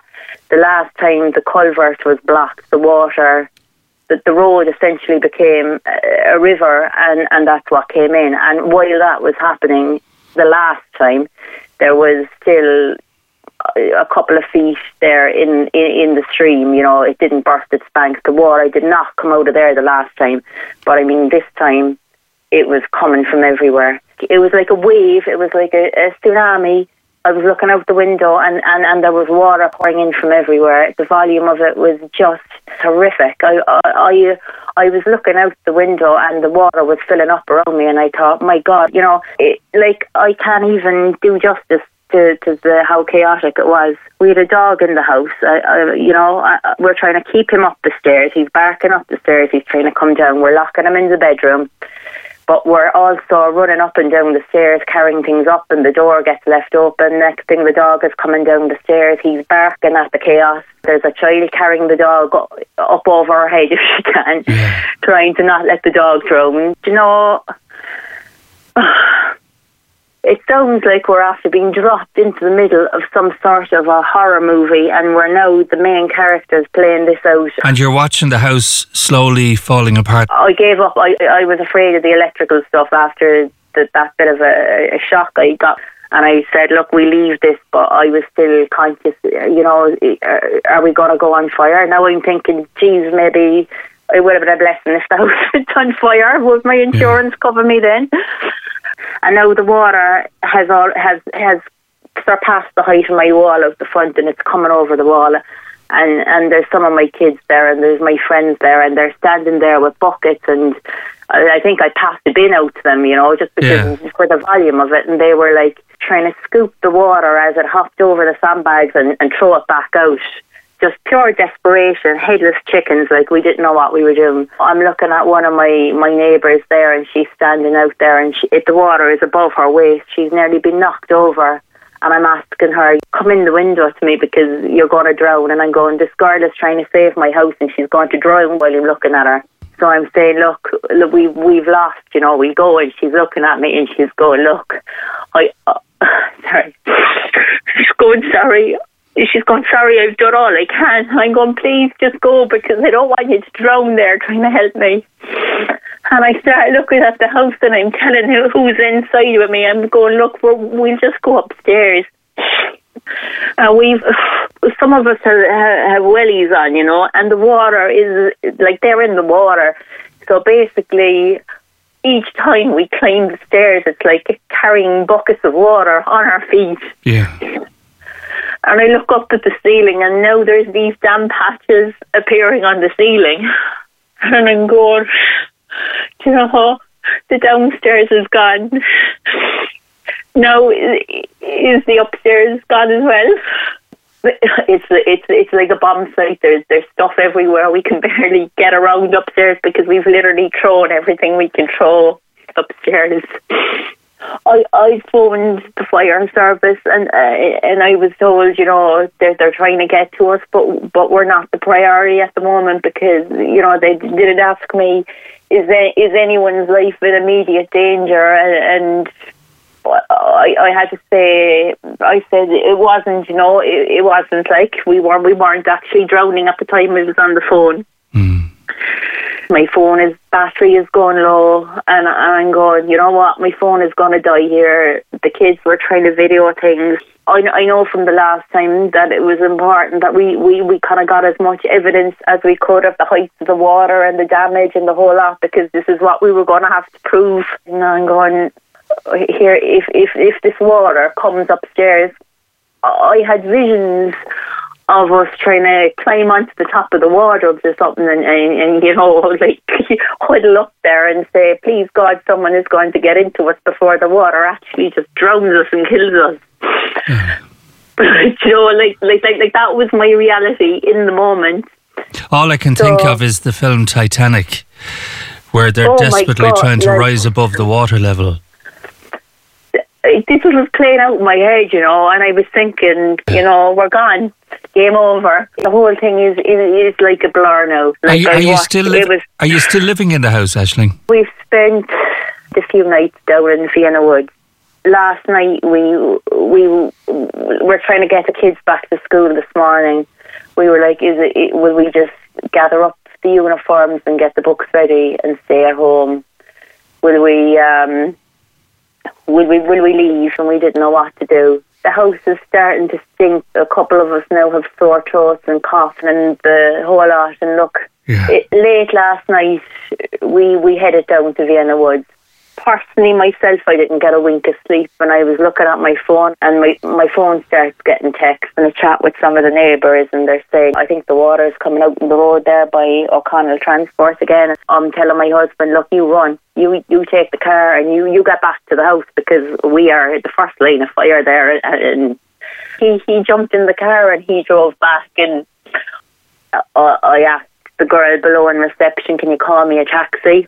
And I grab my my three kids uh, and we jump in the taxi. So we're heading for Glanmire and we hit um, there by Marwood and the flood is now on the road. This Mm. taxi driver is getting kind of nervous of driving through the water and he's looking at me and I'm telling him "Y- y- my house is getting flooded can you drive me there and he he's looking at me and then I realise I, I actually have no money on me and I blurt this out and I'm telling this man look sorry I, I, I actually have no money to pay you but like I promise you just get me home and I will pay you Oh, uh, and he looks at me like about to pull, pull the pull, pull the taxi over. And I'm looking at him and I'm going, I promise you I will pay you if, if you get me home. And then there's one of the kids going in the back, Mom, it's okay, I, I have money. So he continues to drive and it, it was flooded at the time on that part of the road. So we got to the top of the road there by Marwood, and uh, I, I told him, you know, just turn off the other, the opposite direction, and we jumped out of the car in the middle of the road. He, he was like, "Will I get out? Will I get stuck?" And he's looking at me, and I'm going, "Just, just head off the opposite direction there. We'll jump out here in the middle of the road," and, and we ran. And there was a pool of water on the road, but like, look, it, it turned out it, while I was on my way there, the council had made their way there and made sure the drains were cleared Yeah. and things settled down. But it was raining heavy at the time. And I'm not quite sure what was going on because I was back inside in my house at this stage. So I thought, okay, downstairs is gone, right? I still have my upstairs. Yeah, there's damp patches there. And I thought, if this is going to come in again, it's going to be a replay. This is going to be my hat trick here, and I'm going to, I'm going to get it right. I'm going to save the, the, the, the top half of my house. So this is the panic that was going on, and then bit by bit, it, started to calm outside, and and then we just had this eerie kind of calmness, and the rain stopped falling, and then the panic goes down, and we're like, you know, w- will they go to school now? Um, do we continue our day? Do we start now gutting the walls? Do we like like like where are we at? There's there's no knowing where you're at at the moment because it, it it's fair to say it's just too soon to know what's going to happen. Isn't that the case? Right now, we're being held hostage by the weather. That's all I can tell you. I'm looking at high tides and I'm going, is the weather and the high tide going to clash? It's a roll of the dice. Are we going to, if we get the two together, we're in trouble. If it's dry, then, then, then, you know, we win. Really, I wanted to talk to you about the whole impact of like this is my second time around now. People uh, they sympathise with us, but really, unless you have ever been flooded in your life, I really don't think that you understand quite the impact. I, I was trying to just journal this, and I I just kind of put a few words together. And if you can just give me a couple of minutes, mm. I'm I'm just going to read you what I just had in my head last night, and this is what I have here. Go ahead in your a own house, time. a house is merely a structure. A home is a special place. To have it stripped from you leaves a deep impact that people don't realise. Think of all the memories you have in your life. The backdrop to your life washed away. Your downstairs is now wiped out in an instant. A lifetime of work, attention, and care wiped out. Now you must start through a rebuild process that took years to complete in a matter of days. After, sorry now, That's okay. After after four days of cleaning sewage and sludge out of my house, now the builders have informed me that the walls need to, to come down due to internal uh, dampness. So I watch my husband, crowbar in hand. He pauses and he he turns and he hands a neighbour the crowbar and he says, "I can't do it." And he passes him the crowbar to start at the floor. In our hearts, we know many of our loved possessions are gone, and we desperately try to salvage what we can because we don't know where we can find the means to replace them. Spend gathering quotes and photographs photographing lost items and agonising about how we will ever put the pieces, uh, how we put the pieces of this jumbled jigsaw back together, still haunt us from from our past experiences. You can almost see the eyes of tradespeople light up once you mention the word flood. They they try to suss out if you're insured or not. If you're lucky enough to have insurance, you've got a new bestie here and they almost rub their hand in glee. If you don't have insurance, you get the pitiful glance that, that crushes your last bit of dignity as realization that, that you are now a charity case. If you're insured, you have a long battle ahead with your insurance company. The last time, everything underneath our worktops was destroyed everything, everything above the worktop was perfect. Now, now, now, what do we do here? Because essentially, we're covered for half a kitchen. So, how do you match half a twenty-year-old kitchen with half a brand new one? The stress is just overbearing. On the other hand, if you've no insurance at all, well, where do you even start now? Yes. Okay, because you can dry out a damaged, smelly couch and, and spray it with air fresheners, or, or you could sit on the floor. Like the choice is yours. And your normal life, your ups and downs will still be there waiting for you. Like there is nowhere to hide. And you know, like as that saying goes, until you walk a mile in their shoes, you you just don't know. Yeah. Aisling, that's so powerful and heartbreaking. The last time it happened and it was a disaster and it was traumatic.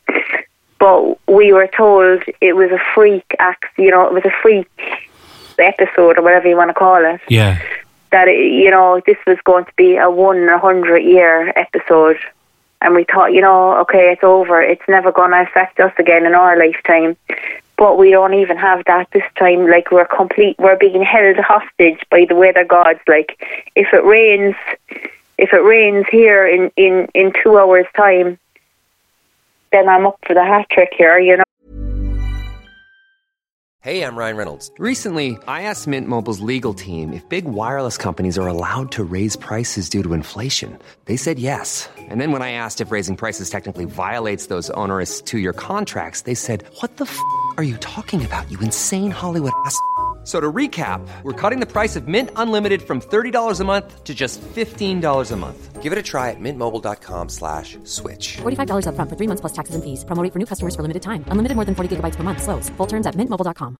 Many of us have those stubborn pounds that seem impossible to lose, no matter how good we eat or how hard we work out. My solution is Plush PlushCare PlushCare is a leading telehealth provider with doctors who are there for you day and night to partner with you in your weight loss journey. They can prescribe FDA-approved weight loss medications like Wegovy and Zepbound for those who qualify.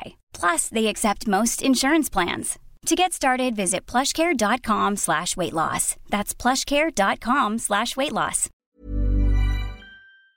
Oh, and this is this is the problem. The fear. Yeah. It's this fear that it's going to happen again every time it rains. So oh. I'm exhausted. I have no more I, to tell you. I, do you know something? I'm surprised you're still standing. Um, I really, really am. Aisling, you made some really powerful points. I think so many people will listen to this, and I think for them, you're able to put words on a conversation that they can't they, they can't have. Yeah. I'm getting emotional myself. Um, and I think you're you're painting a picture that they just don't have any colours for. And I think this will bring such I think resilience to them to know that you're able to talk like the way they want to be able to talk. Yeah. I, th- I think that the way you've explained it, I can like it's almost like you've painted a picture for me. And radio is that. That's what radio is about. It's about painting a picture without being able to physically see it, that people can Yeah. imagine it. But I, I want you to know that of all the people we've spoken to, you're one of the strongest people I've ever talked to. And please remember that. There's a strength in you that I don't even think you realise is there. come here. There's no strength in me. I, I'm I'm just trying to survive. You know, when Yeah. things happen to you in life, moving on doesn't exist. You move forward. Yeah. And I'm just trying to move forward. And you know, it's it's the fear in me. That's my weapon. That's my my one talent is that I'm not paralyzed by fear. Fear actually like drives me on. Yeah. Yeah. to get me. I Like do. like fear is, is adrenaline inside me. That's why I can't sleep. Yeah. Because even when I'm talking to you, I can't even sit down. I'm actually pacing up and down the floor. Yeah. Well, look, thanks for taking the time to talk. Thank you so Bye. much. Bye now. no problem. Bye. Bye bye. Uh, it's Gareth here for PJ, who'll be back with you after the bank holiday weekend. Uh, a lot of you getting in touch, a lot of you extremely upset listening to Aisling there talking about uh, all of the loss that herself and her husband and the uh, the kids have endured and that they're, they're facing indefinitely as a result of Storm Babet and the damage, the devastation that was caused to them. And, you know, I think when you listen to her there, she's talking about the fear that it's going to happen again. Um, and I remember listening to uh, way, way, way back. We all remember the Asian tsunami in 2004 on St. Stephen's Day. And one of the abiding things, and I remember talking to Charlie Bird, who was out there, uh, and Charlie was saying that one thing he found, and it has stayed, it stayed with him for many, many years, was the fear of the people that it was going to happen again. Uh, it was unlikely it was going to happen again, but they just couldn't be convinced of that. They were terrified of the water.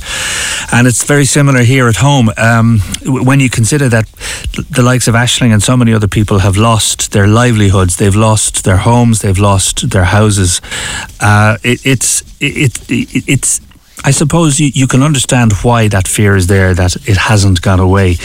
And I know there's a huge amount of anger here, and that's perfectly acceptable. Uh, I, I wouldn't imagine anybody who loses their house would not be angry and would not be in a position to actually subdue that anger. But um, I think.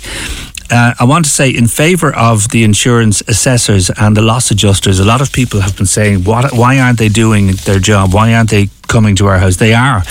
Uh, I, in fact, I think most of the most of the houses and the businesses in Midleton have been contacted by the insurance companies, um, and the loss adjusters were working round the clock. There were two individuals who I know who literally got two hours sleep on Friday night, and they were at it again all day Saturday and all day Sunday, and they're still at it on Tuesday, almost a week after the uh, the storm rain hit uh, parts of Cork. Um, Helen Conway is uh, is on the line. Hi, Helen. Hi, Gareth. How are you this morning? I'm I'm good. Um, just I'm just back from Glownfia Estate in Mogeely. I spoke to some of the people down there. We've been offering some assistance through the Midleton Hub, but I was struck by Aisling's story, and as you said, she painted a fantastic. She, I was going to say she painted a fantastic picture, but she painted the picture so well of what people are going through, and um, we at the Midleton Hub. Are, are by our nature a mental health facility offering mental health supports, but we've established a crisis centre for the community where we're, I suppose, dealing with the immediate effects by giving out cleaning supplies. We've been just working around the clock. But we're also, I suppose, uh, I was prompted to contact your show just to say that we're also taking funding to provide for the mental health uh, issues going forward. Um, we're offering low and free, low cost and free counselling in the Midleton Hub, and we feel that this is going to be have to be a priority in the weeks to come. Um, because of what Aisling said about the fear, the anxiety, the anger, the frustration, and just the immense loss that people are feeling at the moment. Um, I met some people in Glownfia. Their houses are absolutely destroyed. And I do understand that some of them are working with insurance companies, but some are facing the prospect of there being no insurance cover for the loss that they've suffered. Many young families, um, you know, like uh, with nowhere to go. Uh, some rental properties um, are no longer. Uh, it's no longer possible to fix them. We've one young family looking for somewhere to live. They've been accessing homeless services because their their property that they were renting is just not possible to repair. Um, so it's it's a horrendous situation, and I suppose I'm eager to keep the campaign going because the initial flurry of help and offers of help has started to die down and we still have people living in houses that are not habitable really they're able to sleep upstairs but no heating no running water in some cases um, so it's it's it's it's a disaster zone really you know and um, and I suppose it's really important. I'm delighted that you had Aisling on. It's really important that people see the big picture. They really get a feeling yeah. for what people are going through. I think at this stage, um, I'm right in thinking that those who have had these colossal losses, literally in the space of a few hours where they have lost everything, a, a lot of the residents who are listening this morning um, although they're probably far too busy to be listening, they would still be in that shock and disbelief stage, wouldn't they? Uh, absolutely, you know, absolutely, and that's what I, I feel that that's what's coming back to us in the in the hub at the moment in the Midleton hub, is that people at the moment are keeping busy. They're they're cleaning, they're arranging services, plumbers, electricians to come out and check their houses.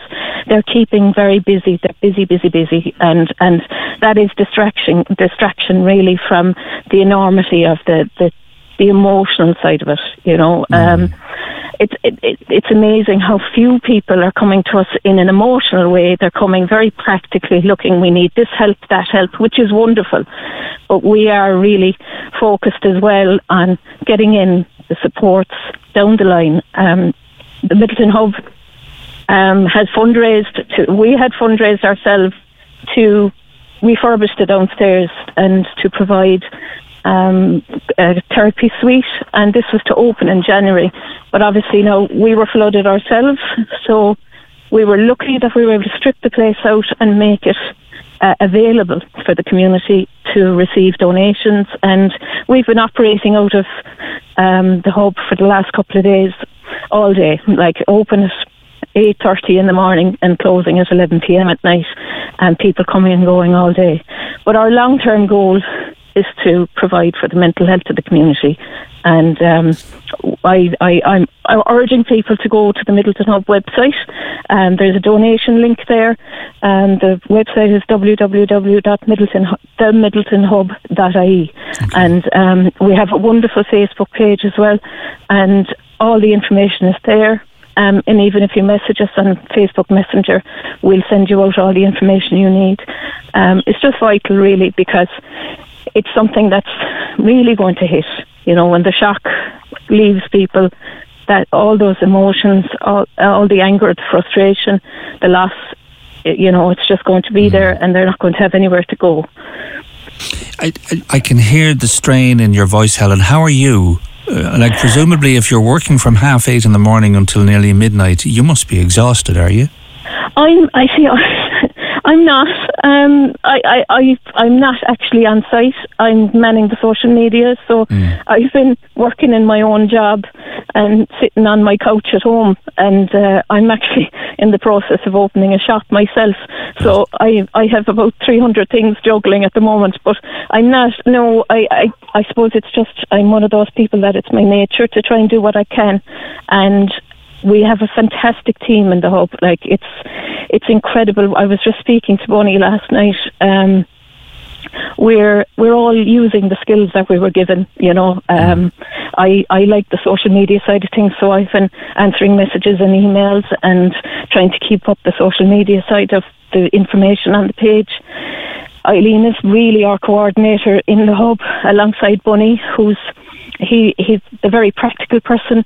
Eileen is the person answering the phones. We have Seamus, we have Pete, we have Mike, who's doing a lot of emailing as well. Um, it's just a wonderful, wonderful team down there, and a fantastic bunch of volunteers. You know, so thankfully, I think I don't think there's too much pressure on any one of us at the moment. Um, we're all just very, very happy that we're able to work together mm. and get the services to the what basically get to the community what they need, you know. Yeah. Um, and I, I think it's important as well to to explain to individuals who've been caught up in this disaster that it, it's it it's literally it's very similar to a grieving process. It's it's almost oh, like loving someone losing someone that you love. Losing your house losing your home is it's right up there in the top three most anxiety causing situations that you'll ever confront in life. Um, Yes. You know, and, and I think uh, it, it's wonderful that this is what you're emphasizing now today because I think in the coming days and in the coming weeks, and particularly with the dark days and the run into winter and Christmas, mental health will become very fragile for many people. Oh, absolutely. Um, like we, I suppose most people in Midleton would know the history um, of Midleton in terms of we we were born. I suppose we came out of the the suicide problem really in Midleton, and um, uh, our founder lost his son to suicide a few years ago, and that's where that's where it came from. So we're always already acutely aware of mental health issues in the community of Midleton and East Cork, and I suppose really this is just people have suffered through COVID. It's had a huge impact on mental health, and now we have this, and I think it's not just this flooding currently and the the outcomes from it, but it's the fact that it happened before, and some of the people who are experiencing it now have if this is their second time, mm. and that can have a massive impact on someone's, I suppose, you know, the hopelessness. Really, Yeah, you know, it's this fragility, Yeah. isn't it? So it, Yes, just life, absolutely. life is so As- fragile. yeah, Aisling spoke about it. You know, the mm-hmm. fear, the fear. If I, if I do this, if I put all this money back into my house, create this lovely home for myself, is it going to be taken away in twelve months' time? You know, and so I suppose that's and and we all know as well, like the the stages of uh, of grief. You know, the one of the first ones to hit is anger, and I think there'll be an awful lot of anger in this community, and it's how to use that anger also constructively because there is no one to blame as such. It would be very convenient if we could pin all the blame on somebody or some institution. But there's nobody to blame, you know, and it's just how to go forward and use our anger and our energy constructively. Um, and I feel that I feel that the Midleton Hub will be an essential part of that, you know, and we're hoping to get HSE funding to ensure that the community has mental health supports going forward. Because I, I don't believe there's the same possibility of support with other agencies. There's talks about closing on Acora completely, you know, so we need we need um, those supports in our community going forward. Helen, it's been wonderful talking to you this morning and so timely as well. So thank you for joining us. And uh, we, we, it, the, the Midleton Hub is the website, isn't it? The Midleton Hub. Uh, Dot IE. Yes, www.midletonhub.ie. Dot IE, and okay. there's there is a donation link there, and um, that's all being managed for us. Um, so you you get a receipt for your donation and everything, just to make sure that it's all going in the right place. Okay. Take care of yourself, Helen. Thank you. Thanks, Gareth. Thanks. Thank you. Take care. Helen Conway, there, Secretary of the Midleton Hub. It's www.themidletonhub.ie and uh, the, you'll see the, the link for the GoFundMe page there. PJ away for the week, just resting up after a bit of an accident last week. He's in good form and he's home and uh, he will be back uh, in great form next Tuesday morning at 9 o'clock. It's Gareth O'Callaghan here with you this morning and that number again 083 396 96 96. Now, as you know, the HSE has put a freeze on recruitment and the recruitment most directly is that of junior doctors. And without our junior doctors, the backbone of the healthcare system for most people who find themselves in A&E and inpatients in our hospitals, well, the backbone is gone. Um, as I'm well aware, um, speaking of the backbone, uh, very nearly didn't end up with uh, an intact one a few months back. I broke my back, fractured my neck, punctured my lung, uh, all sorts of problems. And thankfully, uh, as somebody said to me on the train last weekend, you must be bulletproof now. And I said, oh, I wouldn't go that far, but I'm feeling good, thank you, and uh, feeling better every day. But Junior doctors from countries such as Pakistan and South Africa, who are the backbone of Irish hospitals, say this week that they're very worried for the future and feeling of they're feeling a massive wave of hopelessness following the HSE recruitment freeze.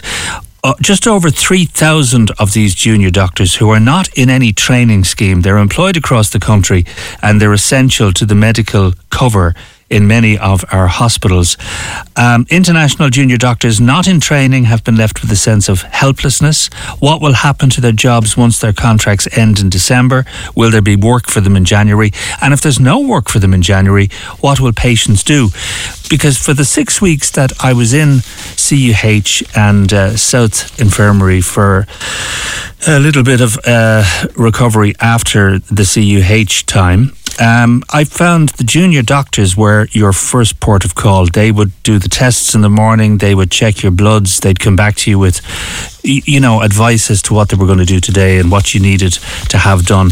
And they were all over your case. And uh, usually, then, uh, when it came to sort of crunch time where big decisions had to be made, well, then the consultants would come in.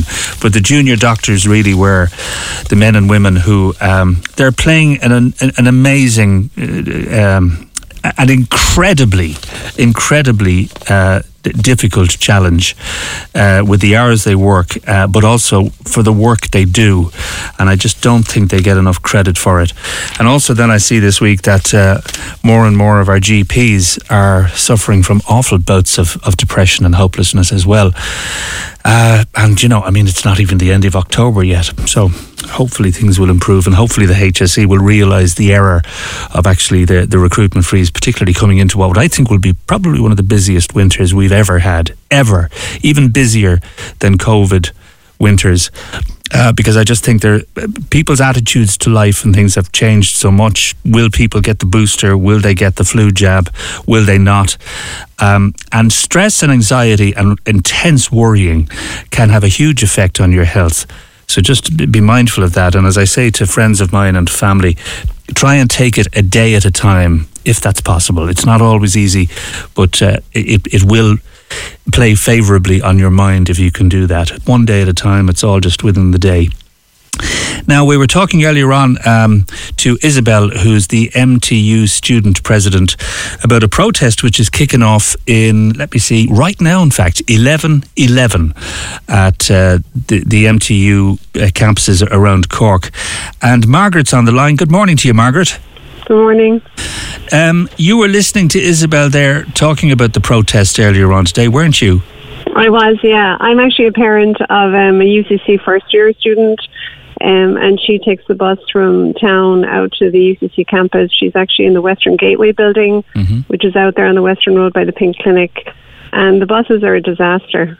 They're the 205, the 205, the 208, um, especially on a wet morning. They're worse on a wet morning. They just they don't turn up. She uses the um, TFI app, so it tells you when the next bus is coming, and it'll say the bus is coming in two minutes.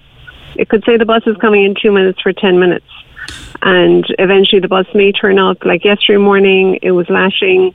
Um, the bus came, it was full. She couldn't get on the bus. She walked further out the Western Road to um, the River Lee Hotel. So she'd walked from town all the way out to there which is not that far. Got to the River Lee Hotel, waited for the bus, said it was coming, wasn't coming, and um, yeah, they just they're disasters. So if she's going to the Western Gateway, she gets the 208. If she's going up to the main campus, she gets the 205, which I know is the bus that serves MTU. Um, but they're just they're not reliable. The buses mm. aren't reliable, and then you know she ends up being late for a lecture. Um, so yeah. Yeah, uh, talking about apps, I, I downloaded the uh, TFI app. I, I can't make head or tail of it. It's it's just, yeah. it's too it's too complicated. And I mentioned an app that I use now when I'm on the bus, and I do take the bus a lot around Cork. That's Bus Fuss. F U S S, and I recommend she downloads that because it's very, very simple. It's very accurate. Yeah. Uh, so you know, and I would recommend it. I have to get the two twenty now later this afternoon uh, from Grand Parade, and I know I'm literally looking at it now, and it's telling me now I, I, can literally see it from where I'm sitting, uh, you know, and it's pretty accurate. So that'll be a good start for her. It's a much better, yeah. app, in my opinion. Yeah. What What do you think could solve the problem? I think we just, I, I don't know. I think we need more buses. We need, mm. um, you know, I know. Um, on the news there, they said that um, you know a dedicated bus for MTU because all the UCC students are getting on the MTU, but you know the 205. But UCC have to go to college as well, mm. um, and also just like basic stuff like out on the Western Road, there's no bus shelters. Like there's hundreds of students. You know, there's over 20,000 students in UCC. Obviously, not all of them are on the buses, but like there's hundreds of students coming out of that building on the Western Road. There's not one bus shelter either side of the road. And then yesterday, um, on the Western Road where she was getting the bus, um, it's always that floods. There's a drain there that always floods. So like the cars and buses or whatever was going by, the cars were going by. They're splashing everybody waiting, you know, at the bus stop. Mm. Further out under the Glucksman, there's a bus stop there, completely flooded last week.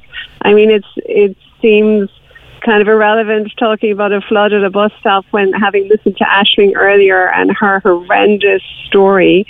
So, like, you know, talking about the buses not showing up for my kid doesn't seem very relevant um, now, but um, having listened to Aisling, but the well, buses I think are in, a problem. in fairness, it's relevant in in the, in their world. Yeah. You know, I, and I, Yeah. I I do understand the frustration, and particularly as you say yourself, um, when the cars drive by and the vans drive by, and you end up soaked within a tenth of a second. care. No. And like that drain on the Western Road, it's been blocked for years. I mean, does Cork City Council not realise that this drain, particular one by the bus stop on the Western Road, has, it blocks every year. Every time it rains, it blocks.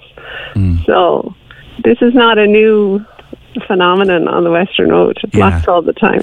I think so. The problem, particularly uh, for Cork City, is that they just can't recruit enough drivers. Yeah. Um, and, and like I said earlier to Isabel from MTU Student Union, if, if they've they've plenty of buses, plenty of machinery, but they just don't have the expertise behind yeah. the wheel. You know. Yeah. Yeah. yeah. Like she went out yesterday morning half an hour before, so she went out probably eight twenty five Yeah. to get to be in college for nine, and she probably got to UCC. You know, she walked to the Western Road. She probably got there like nine fifteen. So she's missed her first lecture. So she would have walked quicker, but she would have been soaked. But she still got soaked anyway. So, you know, we just need more buses. Yeah, we need more buses in the city to to get all the kids back and forth to college and bus shelters. What's- Especially do now. mind- Do you mind me asking? And this is a real, this, is sort of a real practical parent question, you know, uh, from kind of personal experience down through the years. Why doesn't she leave the house maybe half an hour, even forty-five minutes earlier? Well, she did yesterday morning. She left at eight twenty-five to get to college for nine. Right. Like from the city centre, we live in town, so she did leave 20, 35 minutes before. But that And would she- strike me as being peak rush hour. So all of the buses will be jammed at that stage. Yeah, yeah. So, uh, so maybe she should leave at eight to get there for nine. I'd leave at quarter to eight. I mean, or like I, told her this morning, Yeah. you just need to get your rain gear on. Yeah, and- get on your bike. Yeah, and I know she's probably at that age where she loves her bed, you know, and, and an Yeah. extra 10 minutes is great. But like, I left our house now at half six this morning. Yeah. Um, and I had the first bus, uh, the first bus, there was just me and the driver on it, Joe. Oh, For the there you go. first 10 Maybe she needs to leave at half six then. well, that's a bit extreme. But, But, yeah, I will tell yeah. you, I will tell you, like she has cycles to UCC and the bus lane um, to UCC. The cycle lane is also the bus lane. Oh, no, forget And she said, she said when she's cycling, the bus is on her tail. Like they're on her tail. You know, so there's. She says, you're actually cycling as fast as you can to try and get out of their way. Oh, yeah. No, that's not an option. Not from my point of view, anyway. Margaret, nice to talk to you. Hopefully, we'll we'll be able to talk to somebody about maybe getting a few extra buses on different routes. Perfect. Listen, thanks for your time. Thank you very much. Thank okay, you. take care. Thank you. Bye bye. Thank you. One thing I've never done, um, I think I'd, I'd rather I'd rather ride a motorbike than ride a bicycle, particularly during rush hour and busy city centre traffic. I mean, you know, Evel can Knievel jumped the Grand Canta- Grand Canyon, and okay, I mean, he wasn't exactly too successful at it on one or two occasions, but uh, I sometimes think that riding a bicycle uh, in a bus lane with the 220 behind you, you know, you're right up there with Evel Knievel. There's no doubt about that. Lots and lots of telephone calls. Uh, just reaching out to thank Aisling, who was talking to us from Glanmire, by the way, uh, uh, about the devastation that has been caused to her house and to her neighbours and friends' houses in the estate there. Uh, Gareth Aisling spoke so well about her trouble with flooding, but I would like to compliment you for letting her tell the story without interruption. Uh, wish more interviewers were like you. So refreshing. Thanks, John. I sometimes think uh, down through the years that if somebody has a story to tell, and it's a heartbreaking story, that questions just you know, interjected at the wrong time, they can throw the thread off the whole storyline. And I think Aisling told the story so passionately, so powerfully, and so upsettingly. Uh, it was a shocking story to listen to. And as I said, you know, a lot of people struggling to find words about what happened to them last week. Everyone has a different story based on different aspects of the, the, the incident itself. But um, I think she would have created that sense of resilience for so many people who just couldn't find the words to describe those those issues and those um, those details. But thank you again, Aisling. Um, Catherine says, Gareth, what an amazing person and storyteller Aisling is. Unbelievable. She's incredible. Uh, we agree with you. She paints the picture so so well. Maybe now people outside of the affected areas will realise the effect these horrific floods have had on people's lives. The water rose so so fast that people didn't have a chance in some cases, it was save your life or your house, literally. Yeah. Never thought of that. So, so true. Aisling has me crying here. So sad. That's uh, Catherine. Thank you for that, Catherine. And yeah, I, I actually got really upset myself during the interview with her because, um, you know, we all we all treasure our house. Our, our our house is our little fort. When we close the door in the evening and everyone's there, whether we're having dinner or maybe watching Netflix or Strictly Come Dancing or the rugby or whatever it might be, that's home, and that's you, you know, it's it's like this is our place, this is our time, and for so many people now, as a result of the flooding last week, that's gone. It's gone. Uh, and when it reaches a point where the outside of the house is a safer place to be than inside the house, well, then it's no longer a home, is it? It's really shocking. Um, the Glanmire floods uh, caller says, What plans have the council for the whole winter? This is only the start of it. Have they learned something? Well, I can answer that. I think you've answered the, your own question by asking it. Uh, the council hadn't a clue this was coming last week. And, you know, short of admitting it, I think they've already said quietly that they had no idea it was going to get this bad. So if they had no idea that it was going to get this bad, no crystal ball that anyone in the council or in the city hall might have in their desks will ever tell them when something like this is going to strike again. Um, and I think talking about artificial intelligence, I was having a conversation during the week. One of the great things that artificial intelligence holds for the future is that it will be able to predict weather forecasts and weather, uh, w- w- you know, c- climate changes and weather patterns. And I sometimes think that the intelligence behind AI based on all of the algorithms in the systems that they're using. It's very complicated, but at the end of the day, I think weather forecasting will be right up there as a huge improvement, uh, based not so much on the errors people are making. I think people just don't see this happening, you know, this sudden huge weather pressure change that happens literally in the space of an hour. Um, somebody just called to say people should be mindful that the ground around roots of the trees are sodden and they could very easily fall over. Wow. Okay. There's a conversation in that for sure. And um, somebody calling Eddie says, uh, "Wouldn't you feel sorry for the poor students, the same students who upended full bins last night in Finbars Road? Maybe residents should protest about students. I came across it at around 9:45 p.m. and an hour later, another bunch of them all started kicking them about again." Now that's Eddie. If you want to give us a call, if you have a comment to make, if you'd like to get uh, in touch with us, it's 083 396 96 96. Now, Isabel from the MTU Students' Union was on earlier on talking to us just after we started the show this morning at 9 o'clock. And as I speak, um, there's a, a, a, huge protest. All of the students walked out of their lectures and classrooms at 11 11. Okay, so that's about 15 minutes ago. Uh, Mick Barry, Socialist Party and Solidarity TD for Cork North Central. Morning to you, Mick. Hi, Gareth.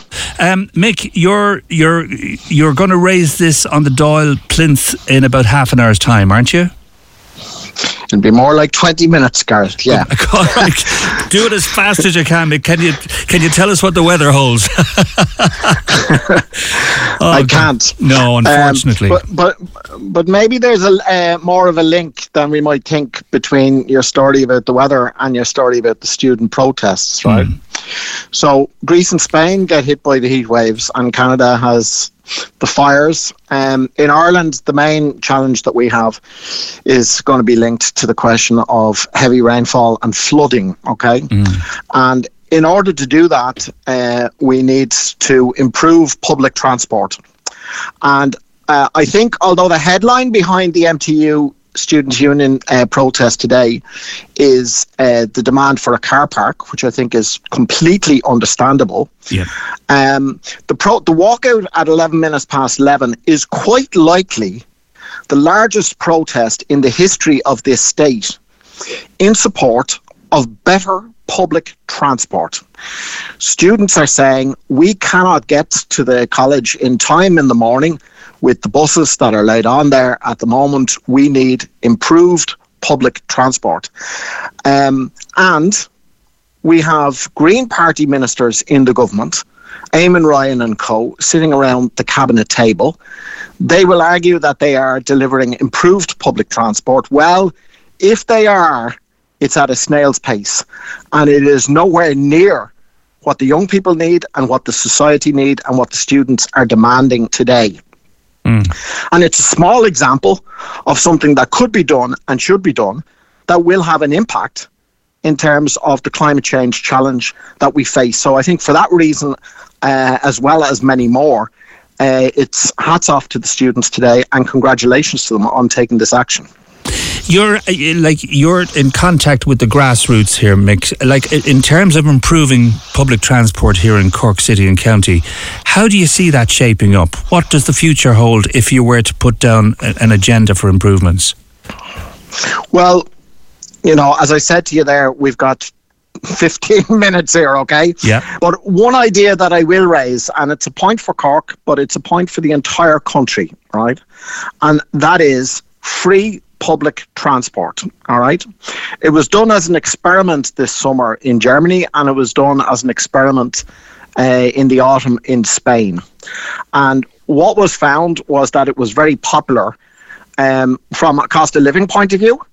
And it was very popular from a, a defend the climate uh, point of view. In Germany, in fact, even though it only lasted for three months, there was 1.8 million tons of carbon emissions that otherwise would have gone into the atmosphere that didn't right? Mm. And i think we should have throughout the whole of europe now free public transport. But ireland should be leading in that regard. And despite the fact that we've got green party ministers in the government the steps forward that are being taken on that front are baby steps when clearly, when we saw what happened last week with the climate affecting this country and the flooding, we need to be taking giant steps. The public are ready and open for giant steps. I think the student action today is just another indication of it. Um, so the people who are meant to be acting on this need to listen. Well, would free public transport make not collapse the whole public transport system? Um, it, it, would, unless you did one thing. Uh, I mean, obviously, it would greatly increase the demand for public transport, uh, and the problem you have of people not being able to get on buses would be made worse, unless you were to uh, invest in a serious fashion in a major increase in the number of uh, buses and trains uh, that are available to people uh, within the society. Now, we heard recently that um, the state could accumulate a surplus of 65 billion euro over the next four years. Some people say that that is over optimistic and it could be a lower figure. It might be closer to 45 billion. Uh, even if you were to take the less optimistic figure, there's a real opportunity there to say, okay, public services, the likes of which we've never seen or enjoyed in this country, could be put in place with a bit of vision and a bit of strategy in terms of, for example, free public childcare and free public transport. But the government seems to be passing on the option of doing that. The Greens in government don't seem to be speaking up in relation to that. And therefore, it's up to the ordinary people, like the students in MTU today, to raise their voice on these issues. Would it not be more effective in a, in a shorter space of time, Mick, to uh, to, to offer free public transport outside of rush hour. So, in other words, from 7.30 to 9, you're charged for taking the bus, but from 9 onwards until, say, 4 in the afternoon, it's free.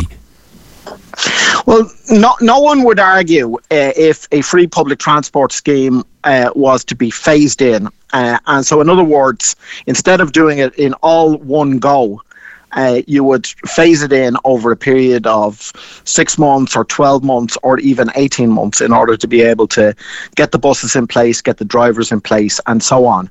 The problem is that when you have talk of it being phased in, and in reality, what's being spoken of is a period of 5, 10, or 15 years. As we saw last week with the flooding and what the climate is threatening, we haven't got 5, 10, or 15 years mm. to sort these issues out. We need to move with urgency and we need to move now. Right. I know, I know, you're, you've got a deadline literally minutes away. Before you go, Mick, um, a lot of people saying here this morning that the council just doesn't seem to be able to do anything in terms of what might happen next in terms of another storm. And we're looking at another storm in two, two and a half weeks' time. We're looking at more bad weather, very bad weather with a high tide here in Cork on the 1st of November. What do you think can be done to, to help people? Well, I'll give you one simple thing that can be done straight away. Mm-hmm. Uh, you've got a you've got a drains department in Cork City Council with a staff of dedicated workers who've been asking, been pleading for years right? Not just for more vehicles and more staff, but for basic tools and equipment like um, angle grinder so as they can open the drains, yeah. right? The, the, the water is coming up from below. Uh, it's coming through the drainage system. There's a very simple measure that could and should be taken immediately. Right, and uh, would you, would I'm just thinking greater numbers working in that division of the council would that all that would also help obviously wouldn't it Yes, the workers on the ground have, have pinpointed three things. Number one, vehicles. Number two, staff. And number three, tools. Not necessarily in that order. They're the experts. They're the people who, you know, get the praise when the rain comes down and uh, they're, they're out there fighting the floods and doing the best to, to, to, to sort the situation. They need to be listened to. Rely on their expertise and knowledge. Okay. Mick, good to talk to you. Thanks for joining us this morning and good luck now at uh, 10 to 12 there in the Dáil. Thank you, Gareth. Thanks, Mick. That's Mick Barry, their Socialist Party and Solidarity TD for Cork North Central. He's uh, on the plinth there on our behalf uh, at 10 to 12 today. Um, now, um, just before we, we move on, um, somebody just said to me there, uh, Paul just said in a text, what date did you say next week? Now, I'm not looking into a crystal ball here, Paul, or the tea leaves. It's the 1st of November, which is next Wednesday. Well, tomorrow week. Uh, and I've been checking out a couple of the weather apps, and I've been checking out uh, particularly a couple of the international weather apps. I've kind of this is kind of a thing I've got very interested in in recent times, and they're saying that here in Cork there's a very high tide, a high tide should I say, 12:30, 12:45 in the afternoon, but also on Wednesday uh, we have very, very heavy rain. So you're looking at four millimeters per hour. Now that may all change, and some of you might be thinking, "Why you, you know, why are you winding us up with this?" I'm not. It's just handy to have in the back of your head. I just think you know, forewarned is forearmed. So whether it happens or not, at least you know that there's a possibility, uh, and I think that's very, very important. Tomorrow week 1st of November, and hopefully nothing is going to happen uh, on that one. Now, Lars Edman runs the very popular Toy Soldier Factory in Macroom. And they've recently had something go missing, and Lars needs our help to find it. Morning to you, Lars. Good morning, Gareth. Um, now, I know the Toy Fa- Soldier Factory is so popular, but what's gone missing?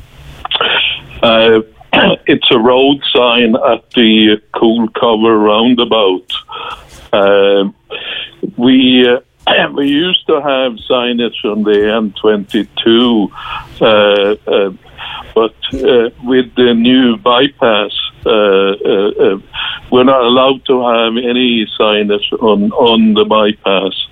So, we, as an emergency, we put up this sign at the Coolcower roundabout for to help people find us. Mm. I'm looking. I'm looking at the big sign. It's the sign for Macroom, and it shows all the sort of various services, and yeah. it's, it's, pointing to the left. And directly underneath the official road sign is the toy factory, which obviously uh, you take a, a, turn. At, what is it? I think it's probably the second turn of the, the roundabout. Is that the sign that's gone missing? Yes, the sign has gone missing. Yeah. Just taken out of the rest of the the the, the, the plinth, as it were. Yeah. Uh, that's correct. Yeah. Wow. That's unusual. And uh, do you think it was just somebody who wanted to stick it up somewhere in a bedroom, or do you think it? it I, I, I mean, I treat it as stolen as long as yeah. it is missing. Uh, put it that way. Uh, Okay, right. Well, we'll keep an eye out for it. Um, it's something that uh, it, it'd be hard to miss if somebody comes across it because it's a fairly big sign, isn't it? It is. It's uh, nearly two meters uh, wide, I think, and about a meter high. Mm. So, uh, uh, uh, but I, I don't think uh, any any pub collector will put up uh, put it up on the wall somewhere. Yeah. Uh, just while I have you on, are, are are people, boys and girls, still as obsessed with soldiers as they always were? I remember I had a huge obsession with um, Napoleon and uh, all of his many armies. Actually, when I was a young kid. it, it has drifted more against uh, uh, against general character, uh, fairies, uh, uh, uh, fantasy figures, Lord of the Rings, etc. Um, we're very much influenced with- media today, particularly television. Right. Uh, uh, and uh, I say, toy soldiers aren't uh, every boy's dream any longer. Mm. And I, I take it this is a very busy time of the year for you, is it? Halloween is a busy time, but but uh, uh, uh, outside that, uh, we're only busy on on Saturdays and during the week we get the odd tourist uh, calling in to us, and and uh, uh, that's the that's where the signage come come in. Uh, uh, uh, if, if you don't have signage, it's very difficult to get tourists tourists coming in. Yeah. We'll, we'll keep an eye out for it anyway, Lars. Nice to talk to you. Yeah, thank you very much for your help. Thank you very much. Lars Mag Edmund there, Edmund, I beg your pardon, founder of Macroom Toy Soldiers. Anyone coming across that sign, um, I'm not quite sure how, like it, it's part of a much bigger sign and how it was actually taken off the bigger sign is just beyond me, but somebody out there has it. Uh, for whatever reason, well, only they know.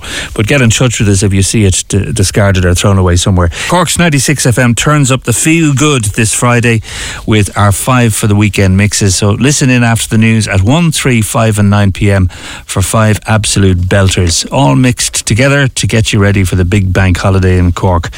So that's five for the weekend mixes. Playing this Friday from 1 pm on Cork's 96 FM. Now, I don't know whether you're one of these individuals who enjoys going into a pub with a newspaper at quiet time of the day and you just pick a corner that you sort of like, I just, that's where I want to go and I just want to be left there on my own, to my own devices, just dream about life and read the newspaper and enjoy a couple of pints.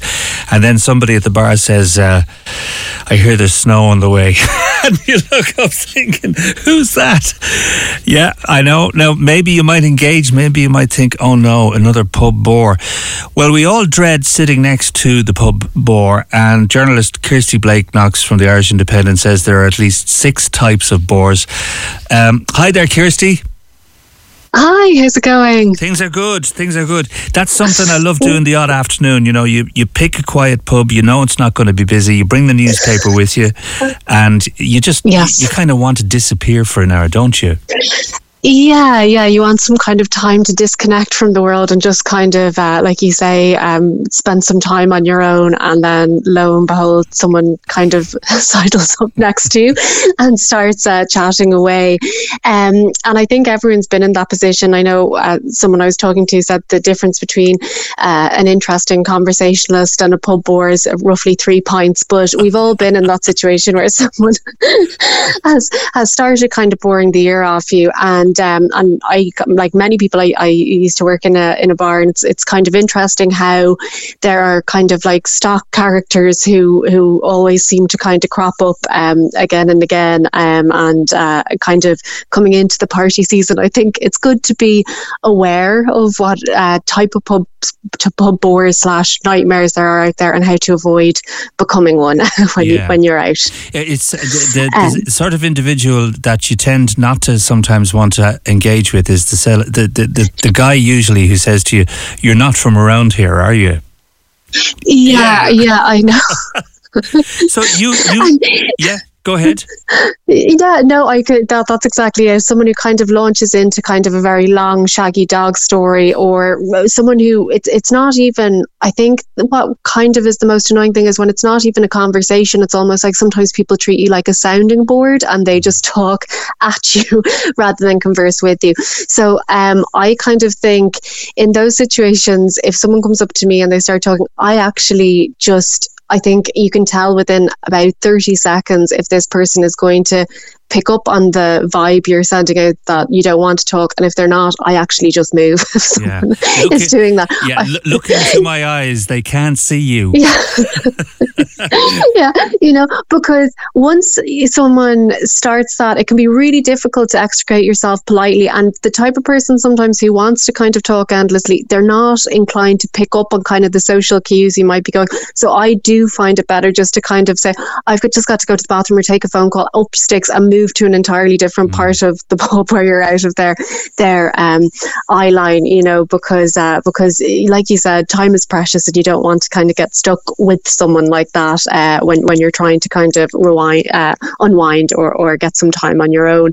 Um, but there are kind of other types of people as well, like um, you know, there's uh, if if it's a bit more crowded, you'll often get like a kind of space invader type of person who comes really close to your face while they're talking and and of shouts at you and uh, and I was in a pub recently and there was um, a woman who had like a, a, a really high ponytail and she was like flicking it back and forth and kind of in your face and your your drinks and stuff like that. I think sometimes people just need a little bit of self awareness and uh, and taking like two or three steps back if you're talking to someone or near to someone is always advisable because it's it's really oppressive when someone's in on top of you like that when when you're just trying to um, mind your own business, you know. Yeah. Yeah, tell me about uh, prosecco. Now, there's, it's kind of a thorn in the side, really, because you you've seen it from both sides, from serving it and from Yeah. imbibing.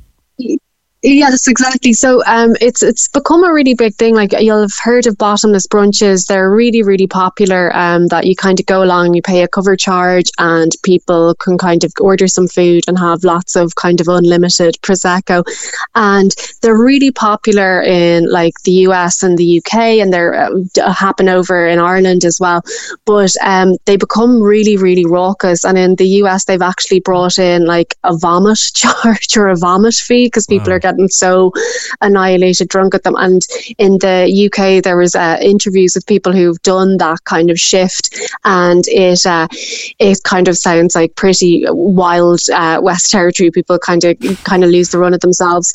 Um, all together. and I also get it because you know sometimes if you're a big group of friends and you haven't met up for a while, the expectation is so high and the emotion is so high, and they've you have kind of almost sometimes a nervous energy that means you kind of appear to be or maybe get more drunk than you kind of intended. So I think that those big groups, I always know when I whenever I was working in a bar, of kind of like women, kind of with a couple of bottles of Sauvignon or a couple of bottles of prosecco, could kind of get a little hairy. You know?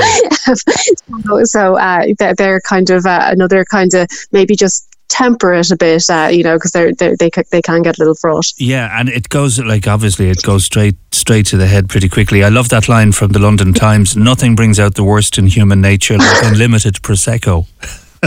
yes, exactly. And I, I think a lot of people, both who have worked as waiters and have seen that side of it, and I'd say a lot of people who've woken up the next day with a sore head would oh, also agree with that statement, you know? Oh God, yeah. Now th- then there's the, the, the classic, and it, it never changes from generation to generation. The absent-minded pal. Yeah, so we've all known this kind of like, and you'll be sitting around and people will have empties uh, in front of them and they'll be chatting away and they'll still have a half drunk pint. I think you know the minutes people start saying, Oh, whose round is it? Is that, that then you, chances are it's your round and you need to get up and get people uh, a drink um, because it is a little inconsiderate of everyone sitting around staring at an empty glass, uh, not not to get up. And also, if you are doing rounds, make sure that it's on a, a, a kind of comparative price point. Like, don't be ordering like a ridiculously expensive cocktail if everyone else is getting just regular pints of beer. Um, just kind of that's just just bad manners. But uh, but I think that's that's important as well. You know. Yeah, oh, that's yeah. Someone who goes up and says, "I'll have, um, I'll actually have a double vodka." Um, Yeah, yeah, exactly. yeah. When when when it's their rounds, they're only buying singles. Yes, exactly. So, uh, so it's a bit of there. You can be, like, people can be kind of chancers in, in that way. So you've got to um, keep an eye out for that. Um, and then also, I think if you're in a bar at night and it's crowded, you sometimes get people going up and they're asking for very um, kind of like cocktails are really popular, but like stuff like mojitos where you've got to muddle like the lime and the mint and the sugar together, they're really time consuming. So I think if it is like three or four people deep at a bar, just keep it simple. Then isn't the time to kind of go in with like a really complicated drinks order of like, you know, a, a smorgasbord of shots and, and like various kind of like Harvey Wallbanger, mojito, all those cocktails, because it really slows things down for everyone else uh, around you. You just have me craving for a mojito now. Is that unusual at 5 to 12 in the day? No? oh, I just say it's, it's part of the it's part of the board, the business, you know. Um, and what Yeah. about the the wannabe comedian? This is brilliant. I love this. Yeah, so you'll always find there's someone who kind of really fancies themselves as being a stand up. And I think a lot of people mistake there's a difference between being funny for your friends and then an actual professional. But you'll, you'll get this kind of people coming up telling you jokes and stuff. The one thing I'd say is you can kind of distance yourself from people without being rude. I think sometimes, you know, it can it can really hurt someone's feelings if you're kind of very kind of uh, uh, abrupt uh, with them. But at the same time, you don't want to have to stand there listening to someone practice their fantasy kind of, you know, what do they call it? Your their tight five routine um, with you. So so just make sure. I think you've got kind of a window of opportunity. If someone makes a joke and you're like, this is not funny, you've either got to kind of close down the conversation uh, politely and kind of say, oh yeah, that's great. Anyway, and just kind of focus in on your friends or something because you don't want to get stuck with someone like that for the, the entire night. God no, Kirsty, great to chat to you. Thanks for joining us. Great to chat to you. Thanks so much. Bye. That's Kirsty Blake Knox there. A quick guide on how to avoid being a pub bore on a night out.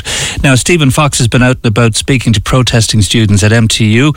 It kicked off at 11 this morning, who are protesting about conditions at the college. I'm Oisin. I'm the Vice President for Education here in MTU Cork Students Union. Uh, it was something I was thinking of, especially uh, last night. Um, I think that definitely in terms of transport solutions, I think that there needs to be a dedicated bus from the Cork, from Cork City or from the train station that serves just MTU. Because I think that a main issue with that particular bus and the, being the 205 is that it serves UCC and MTU. Mm. So students getting on the train are getting the train to Cork City, getting out of Kent, and then have to get on the bus. They're getting on the same bus as, as UCC students. Obviously, UCC have a large number of students as well, and a lot of them would also commute. Yourselves, do you do you drive in or do you get buses or how do you get in? How do you do it? I walk an hour. I live up in the north side, but I walk because the buses are so like infrequent and they're always full, and I don't drive, so just walking is the only option. And how long would it, if you were to get the bus, how long would it take you to get one? Oh, it would, it would take like an hour and a half. Like a long time, a few weeks ago. Sorry, I was I was down for the eight o'clock bus. Four buses drove past me, so I just had to walk to college, and I missed the first class. I drive into college, yeah. And how are you with parking? How well, like, you, you, how when do you have to leave to get parking? Oh, I have to leave at around 7 a.m. just to come in here and get a space. So I have to be here at around like 20 past 8 to get a space. And where are you coming from? Uh, for my. I get the train and I get a bus, so because of the whole situation with accommodation. I- That's Stephen Fox there out and about speaking to protesting students there at MTU this morning. We'll bring you more on that tomorrow morning. Today's show was edited by Emer O'Hay, produced and researched by Fergal Barry. Thanks to Wayne in the desk as always, and we're back tomorrow from 9.